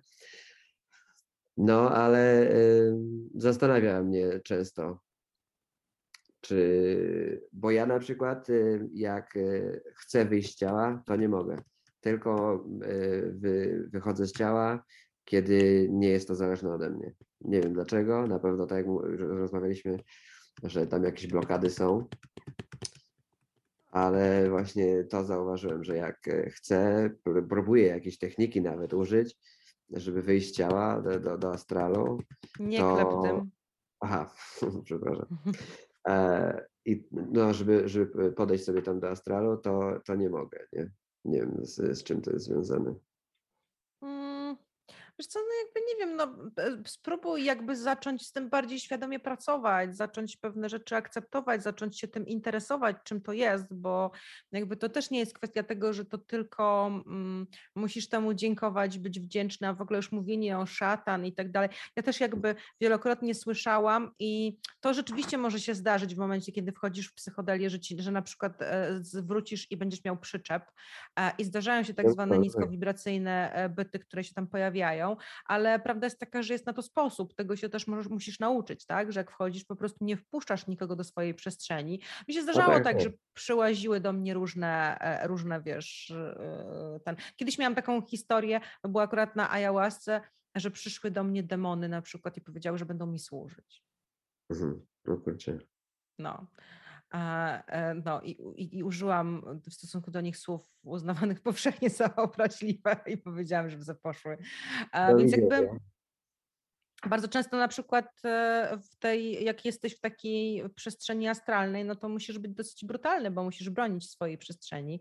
No, no ale te, te, te byty, które cię, e, no nie ma problemu, po prostu tylko powiedz im, że chcesz je poznać, no to jakby... O, łe, a to fajnie powiedziałaś teraz ziomki, ej, poznamy się dziś, co? No, powiedzmy, że chcesz się poznać i one gdzieś tam ci się zamanifestują w jakiś tam taki lub inny sposób. No. Te, ten film, y, te, co ja ci pokaz, y, po, polecałem ostatnio, jak on się nazywał? Nasz dom. Nasz mhm. dom na YouTubie można obejrzeć. Ludzie, jak chcecie sobie fajny film obejrzeć, chyba portugalski on jest, e, ale jest chyba z napisami albo z lektorem polskim. Na YouTubie możecie sobie znaleźć. Nasz dom się nazywa. E, I właśnie tam jest pokazane, że, że są dusze wysyłane do astralu, e, leczone i wysyłane z powrotem i tak dalej. Są różne, różne inne takie um, historie. I, I, tak uważam, że właśnie tak to jest, że jesteśmy tutaj, żeby się um, jak najwięcej nauczyć, jak najszybciej, e, jak najszybciej się nauczyć tego. E, no i iść dalej, nie? Nie wiem gdzie, ale iść dalej. Ja znaczy, jakby, no ja żyję w takim przekonaniu, że my tutaj wszyscy, znaczy wiesz, ja na przykład jestem w tej chwili w takiej sytuacji, że ja absolutnie nie chciałabym umierać i absolutnie mm. chciałabym dożyć późnego sędziwego wieku, bo uważam, że mam tutaj e, za cholerę dużo do zrobienia, więc jakby ja mam takie poczucie, że, że ja tutaj jestem potrzebna i, i że zamierzam robić dobrą robotę, e, o ile też nie będę się gdzieś, wiesz, w jakiś tam sposób blokować, mnie strasznie smuci, wiesz, obecny świat, który jest i mm. jakby właśnie takie życie w oderwaniu od e, siebie i własnej tożsamości no i takie, wiesz, życie, e, no, no smutne mamy teraz takie czasy, mhm. tak? Jakby żyjemy totalnie w oderwaniu od e, tej całej swojej hmm, Natury? Nawet nie wiem, jak to nazwać, od swojej natury, ale też jakby nie pozwalamy sobie na bardzo wiele rzeczy, tak? Jakby, a mhm. też kwestionujemy bardzo dużo, no wiesz, e, e, w większości przypadków e, to jest tak, że to, o czym rozmawiamy, to też wiesz, jakby moja natura i to, co ja widziałam jeszcze będąc dzieckiem, to też było problematyczne, bo całe życie wszyscy ludzie uważali, że ja jestem po prostu porąbana, nie? No bo skoro mówię o takich rzeczach jak na przykład, nie wiem, jak duchy, jak jakaś energia, mhm. skoro opowiadam o tej swojej śmierci, wiesz, ja miałam doświadczenie śmierci mając 8 lat, tak? Aha, o, a, dokładnie. Tak. Ja miałam doświadczenie śmierci mając 8 lat, więc ja z tym żyłam bardzo długo i ja musiałam się z tym zmagać bardzo długo, więc to było bardzo trudne doświadczenie.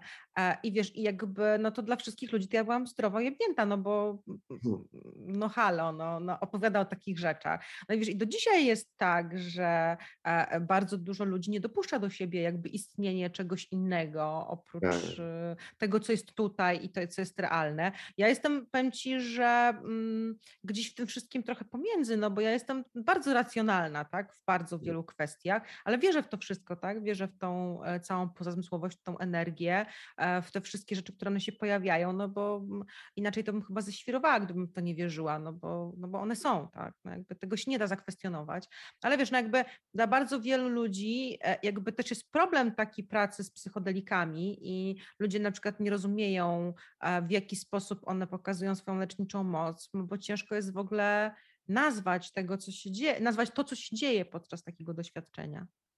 Mhm. No tak. Na przykład bardzo duża część moich doświadczeń psychodelicznych to są takie doświadczenia, których ja nie jestem w stanie ci opowiedzieć. Mhm. Mogę powiedzieć, że przez, przez 6 godzin na przykład byłam w, w, jakimś miejscu, ale ja nie byłabym ci w stanie powiedzieć, co tam się wydarzyło. No, ty mnie pytasz na przykład, jak to jest być u źródła, tak, bo no bo to jest pytanie takie, wydaje mi się, rozsądne nawet. Tak, jak to jest być u źródła i e, jakby, a to jest doświadczenie moim zdaniem, którego się nie da opisać. Bo jakby wiesz, jak w momencie, kiedy jesteś u źródła, to wiesz, że jesteś u źródła. Ja kiedyś jeszcze pamiętam, mm, oglądałam taki odcinek, mm, jest taki gość, który prowadzi kanał na YouTube, on się nazywa bodajże Your Mate Tom. To jest mm. Kanadyjczyk bodajże. Mhm. Albo Kanadyjczyk albo Australijczyk. I on pojechał właśnie mm, do Ameryki bodajże Południowej. Nie wiem, co oni zażywali, ale to było coś z pogranicza DMT. I to właśnie była taka typowa podróż do źródła. No i to jest, wiesz, to jest taki moment, kiedy jakby masz wrażenie, że wracasz do domu. Masz wrażenie, że jesteś w takim miejscu, które jest twoim domem, i od, którego się, nad którym się wszystko kończy i w którym się wszystko zaczyna. I że to jest źródło. I w momencie, kiedy tam jesteś, to wiesz, że to jest źródło, mm, ale no, jakbym ci miała opisać to doświadczenie słowami, to, to nie. To, to, wiesz, bardzo do, na przykład dużo ludzi trafia do źródła i na przykład nie potrafi być przy tym źródle, bo mm, na przykład zaczynają zadawać pytania. Ja mhm. kiedyś miałam takie doświadczenie w procesie grupowym, e, że jakby no, dotarliśmy wszyscy teoretycznie do źródła i mhm. część ludzi po prostu siedziała i mówiła tak, ale gdzie my jesteśmy? Mhm. Gdzie my jesteśmy? Mm. O co chodzi? I to jest właśnie, wiesz, najgorsze, że bardzo dużo doświadczeń psychodelicznych od, od, od, y, odbywa się też na poziomie takim w głowie, tak? I, mm. i w momencie, kiedy one odbywają się w, na tym poziomie takim, wiesz, typowo logiczno myśląco w głowie, to one jeszcze nie są, wiesz, takie w pełni dojrzałe. Tak. Bo ten moment, kiedy w pewnym momencie właśnie przestajesz zadawać wszystkie pytania, bo to jest, wiesz, też coś takiego, że w pewnym momencie wchodzisz w psychodelię i ty nie masz żadnych pytań. No po mhm. co ci są te pytania? No tak, no pytania to, y, to jest kontrola, nie? Ja, tak, nie ma żadnych pytań, jakby nie zastanawiasz się, gdzie jesteś, nie zastanawiasz się, po co jesteś. Tak jak właśnie między innymi w tej książce Eckharta Tolle, doświadczasz właśnie u źródła, doświadczasz e, najpiękniejszej istoty istnienia, w sensie istniejesz. No, no, no istniejesz na zasadzie takiej totalnej czystości, ponieważ o źródła istniejesz dokładnie w tej sekundzie. Mhm. Tam nie ma przeszłości, przyszłości. Jesteś po prostu. No. Po prostu jesteś, tak, ale to jest właśnie właśnie, bo to, to nie jest też tak jak e, coś, czego możesz tutaj jakby tak, wiesz, w 100% doświadczyć, no bo mamy zawsze te nabudowy tego wszystkiego, tu boli mnie kolano, tu coś tam, coś tam, jak pamiętam, teraz byłam na tym Jopo, masakra, mm, a tam rzeczywiście doświadczasz takiego istnienia w takiej czystej postaci, mhm. gdzie właśnie w ogóle nie masz wątpliwości co do tego, wiesz, gdzie jesteś i czego doświadczasz. No i oczywiście doświadczasz też euforii bardzo często. Mm. Euforii, takiej, wiesz, takiego poczucia, że właśnie, kurczę, dotarłeś do tego miejsca docelowego, że jesteś w domu. Mm. To jest takie euforyczno e, piękne doświadczenie, bycie no tak, tak. Doświadczenie własnego istnienia, więc ono ma dużo wspólnego ze śmiercią. Ciekawe. Ale to takie jak, jak, jak, jak ja zjadłem te 4 gramy tych, tych grzybków marzańskich, um, to ile byś mi powiedziała, że ja bym tam po, potrzebował, żeby tam się znaleźć, znaleźć. I oczywiście to nie od tego zależy, ale w, tak, w takich e, tych euforycznych, nie euforycznych, tylko tych, jak to się mówi, heroicznych dawkach, to, to Okej, okay, no e, powiem Ci tak, najtrudniejsze doświadczenia, jakie kiedykolwiek miałam, to były na 10 gramach, mhm. ale to była zupełnie inna praca, bo jeszcze wtedy tak nie pracowałam z grzybami jak teraz. A mhm. teraz taką standardową dawkę, żeby się zalogować do strumienia świadomości, tylko to muszą być po pierwsze grzyby zmielone, Mhm. I muszą być dobrze namoczone w cytrynie, żeby być całą powierzchnią, żeby to się konwertowało do psylocyny. Tak, to ja biorę... ale tak jak ty mówisz, że 10 gram zmielonych, zmielonych i z, z cytryną. nie, nie, nie, nie, nie. 10, 10 gram zmielonych i z cytryną nie wezmę, bo bym no, chyba eksplodowała. Ale ci mówię, że jeśli chodzi o lemonteka, e, czyli zmielone, hmm. namoczone w cytrynie, to 5,5 grama. 5,5 grama. No, 5,5 no, no. grama. Nie wiem dlaczego ja zawsze lubię połówki. Znaczy najwięcej w życiu wziąłem 12 gram, tak? 12 hmm. gram. Ale te doświadczenia, one były też inne, zupełnie inne. Teraz właśnie ten moment takiego, wiesz, zalogowania się do strumienia świadomości, to jest, y, no, to jest takie... Ale to jest jak odrzucisz tutaj. Ciekawi mnie Jak to. odrzucisz głowę. No wiesz, jakby też doświadczałam e, e, telepatii bardzo mocno, na przykład połączenia z innymi ludźmi. E, jakby to są takie rzeczy, których możesz doświadczać pod wpływem psychodelików. Mhm. Wiesz, telepatia to jest w ogóle jakby standard. Ostatnio też rozmawiałam z kimś, kto bardzo mocno doświadczył telepatii e, pod wpływem psychodelików. To jest akurat normalne. No. Wychodzenie z ciała, jakieś widzenie jakichś takich rzeczy, na przykład bycie w dwóch miejscach jednocześnie, no takie. To ciekawa opcja, no. Nie, ja jedyne z takich co, rzeczy mam, y, co mam, y, co mi się zdarzają, to um, no tak mi się wydaje, co to jest, że y, moje wyższe ja wysyła mi wiadomości i za, zależy jak ja się zachowuję, się zachowam do tych, do, odnośnie tej wiadomości, e, są e, rezultaty. I zauważyłem, że, zazwy, że 100% czasu, gdy e, słucham się tego, tej, tej rady czy wiadomości po prostu, najkrócej mówiąc, to wtedy te rezultaty są bardzo, bardzo pozytywne. Czyli, że jeśli przyjdzie do mnie jakaś wiadomość, tak, że ja sobie, nie wiem, e, zmywam naczynia i przychodzi do mnie myśl, tak, i ja wiem, że to nie jest moja myśl, bo nie, o niej nie pomyślałem. Tak, po prostu wpada, wpada coś i, i, i jak ja się słucham tego, to wtedy te, te, te rezultaty są zazwyczaj właśnie bardzo dobre. I to mnie cieszy. No wiesz, jakby e, prawda jest taka, że no oczywiście psychodelia psychodelią, ale najbardziej istotne to jest to, żeby wiesz, żeby tutaj w tej przestrzeni nauczyć się tak, wiesz, e, funkcjonować w 100% w zgodzie ze sobą, i mm. wiesz, puszczać sobie i nie dawać sobie jakiejś tam całej masy e, sztucznych ograniczeń. To jest chyba najbardziej istotne z tego wszystkiego, żeby wiesz, żeby iść w takim kierunku. Ja mam świadomość tego, że ja sobie jeszcze nie pozwalam na pewne rzeczy, a to też się później manifestuje w ciele, wiesz, właśnie te wszelkiego mhm. rodzaju jakieś e, problemy no. zdrowotne i tak dalej, to one się manifestują w ciele w momencie, kiedy mamy jakieś blokady. A mm. więc wiesz, to jest, e, to jest taka lekcja dla mnie, tą, którą wyniosłam właśnie z psychodelii, żeby wiesz, być w tej przestrzeni, żeby mieć jak największy kontakt e, z, tą, z tą swoją prawdziwością, tak? Wiesz, zawsze to jest ten taki problem, e, że wiesz, że boimy się gdzieś o przyszłość, zastanawiamy się, co będzie i tak dalej. I to jest wiesz, taki największy truciciel. Ja właśnie wczoraj na live o tym mówiłam, że wiesz, dostałam ostatnio e, radę od grzybów jakiś czas temu, żeby przeżyć swoje życie tak, jakby to był ostatni rok mojego życia. Mhm. Wiesz, no bo to jest coś takiego, że wiesz, że miałam takiego, tak, do, takie doświadczenie, kiedy e, grzyby mi powiedziały, że mam raka mózgu, nie? I że umieram, i że został mi rok. No i co bym zrobiła w związku z tym faktem? O, fajna opcja. E, no i że to jest, wiesz, że... słucham? Co powiedziałaś, co byś zrobiła? Wiesz, to na początku strasznie walczyłam. E, na początku strasznie walczyłam z tym i stwierdziłam, że to jest w ogóle niemożliwe, że nie umieram i że w ogóle nie chcę umierać. Hmm. I gdzieś tam tego, a później to przyjęłam i się poddałam.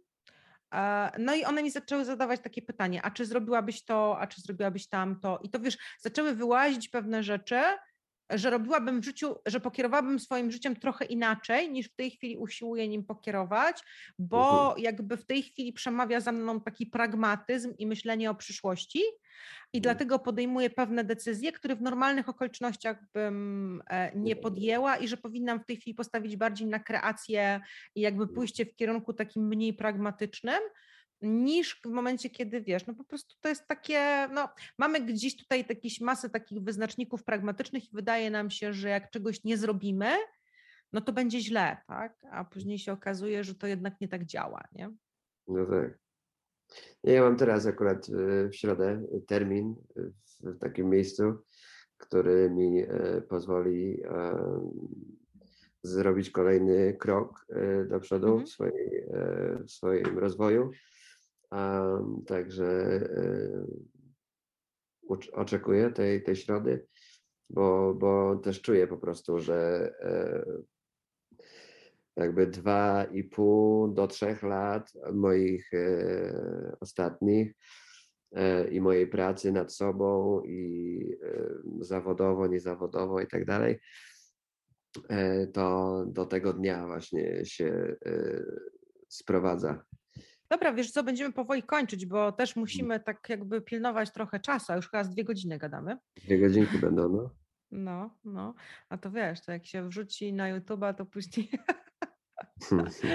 Trzeba będzie tego. Nie, no fajnie się, fajnie się gada. Dla mnie, e, dla mnie na przykład psychodelia to był też proces integracji mojej śmierci. Ja widzę, mhm. że ty masz trochę inne podejście, w sensie, że ciebie to doświadczenie w sensie pozytywnym odmieniło, tak? Tak, tak. E, mnie, u mnie to było inaczej. To było doświadczenie, które mnie gdzieś naznaczyło w sensie negatywnym, tak? W mhm. sensie, że nie byłam w stanie zintegrować tego doświadczenia. Tak, ja proces integracji mojej trwał 10 minut od, od y, obudzenia się.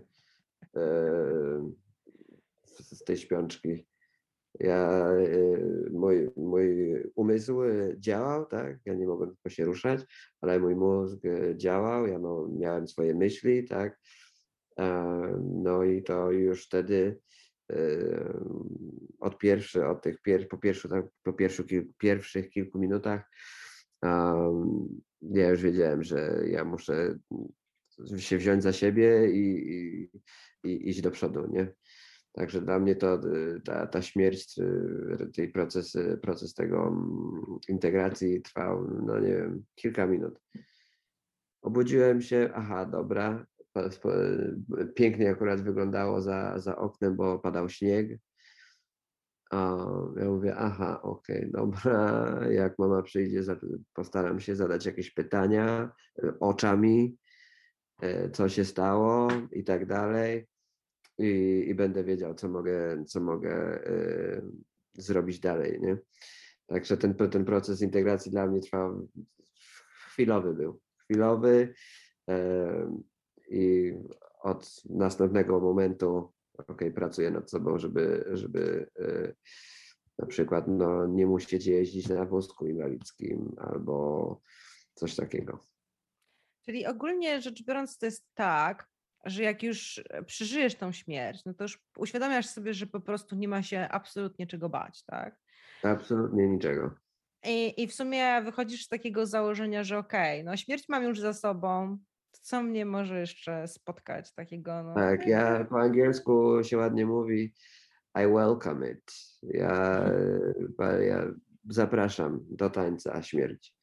I wiadomo, nie, oczywiście to nie, proszę nie, nie brać e, tego w ten sposób, że ja e, jakoś e, kuszę los albo coś robię takiego. Nie. Staram się normalnie żyć, nie, nie kusić losu, podejmować dobre decyzje, tak? Ale jakby jak będzie opcja, zatańczę na pewno. Ale wiesz, powiem Ci, że mm, to jest coś takiego, że bardzo często e, jakby też po części prowadzono takie doświadczenia, że podawano psychodeliki ludziom umierającym i e, ludzie, którzy e, umierali i mieli swoje doświadczenia psychodeliczne, później mówili, że nie boją się śmierci. I to jest ciekawe, tak. że po prostu od, odpada ta kwestia umierania. A powiedz mi tak jeszcze podsumowując, czy teraz mhm. z perspektywy tych wszystkich doświadczeń, czy jesteś w stanie mm, tak na co dzień żyć w takim poczuciu, że właśnie żyjesz tu i teraz, bez obaw o przyszłość, o takie rzeczy? W sensie wiadomo, zdarzają się dni, w których muszę e, mieć głowę na karku i decyzję podjąć. E, ja ogólnie jestem fanem podejmowania decyzji e, long term, tak dalekosiężnych, czyli że jeśli ja podejmę dzisiaj jakąś decyzję, to ta decyzja za pięć lat nadal będzie mi przynosiła jakieś benefity. Taki jest, taki, takim e, decyzji, takich decyzji jestem fanem. A, czy uważam, że żyję tu i teraz? Staram się. Mhm. Staram się. E, też jestem tylko człowiekiem. I każdego życie dotyka w ten sam sposób. W sensie scena, każdy ma jakieś scenariusze do przejścia i tylko od nas zależy, jak sobie z tymi e, scenariuszami poradzimy. Możemy nad sobą pracować i, i, i robić kroki do przodu. Najlepiej dwa do przodu, jeden w tył, dwa do przodu, jeden w tył.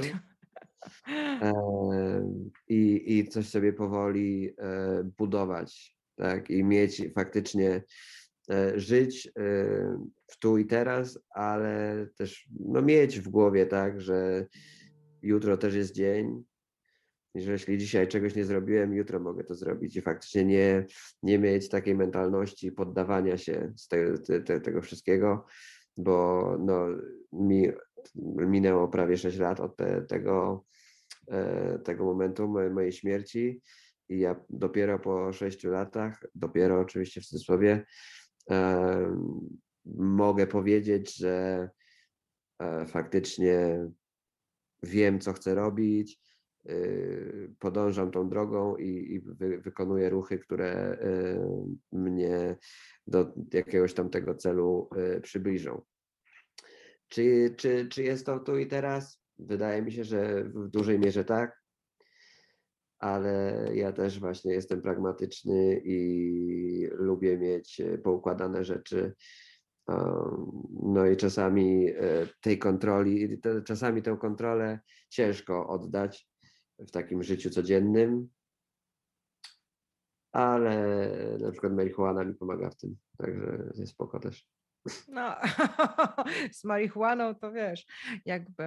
Okej, okay, dobra, serdecznie dziękuję Ci za rozmowę. Bardzo fajnie się było spotkać i pogadać. I generalnie fajnie, że poświęciłeś czas, żeby opowiedzieć o tym swoim doświadczeniu. Dziękuję bardzo, dziękuję za, za, za zaproszenie przede wszystkim. Za, też dziękuję Ci za odczytanie mi tej aury, bo nie mogłem znaleźć dłu, przez długi czas takiej osoby, bo jakoś wiedziałem, że to, to, to na pewno ta moja ta intuicja i te wszystkie rzeczy muszą mieć jakieś, w sensie muszą mieć jakąś tam korelację z tym, e, jaką, jaką ja mam energię E, także dziękuję Ci też bardzo. Mam nadzieję, że e, ludziom, widzom, może, może inaczej, że ludzie znajdą coś, z czym można się połączyć w tej mojej relacji i, i, i mam nadzieję, że będziesz miała wspaniały reszt, wspaniałą resztę poniedziałku i, i, i jesteśmy w kontakcie. Dzięki Ci bardzo, naprawdę. Bardzo fajnie było pogadać. Na razie. Pa, pa. Dziękuję. Cześć, pa. cześć.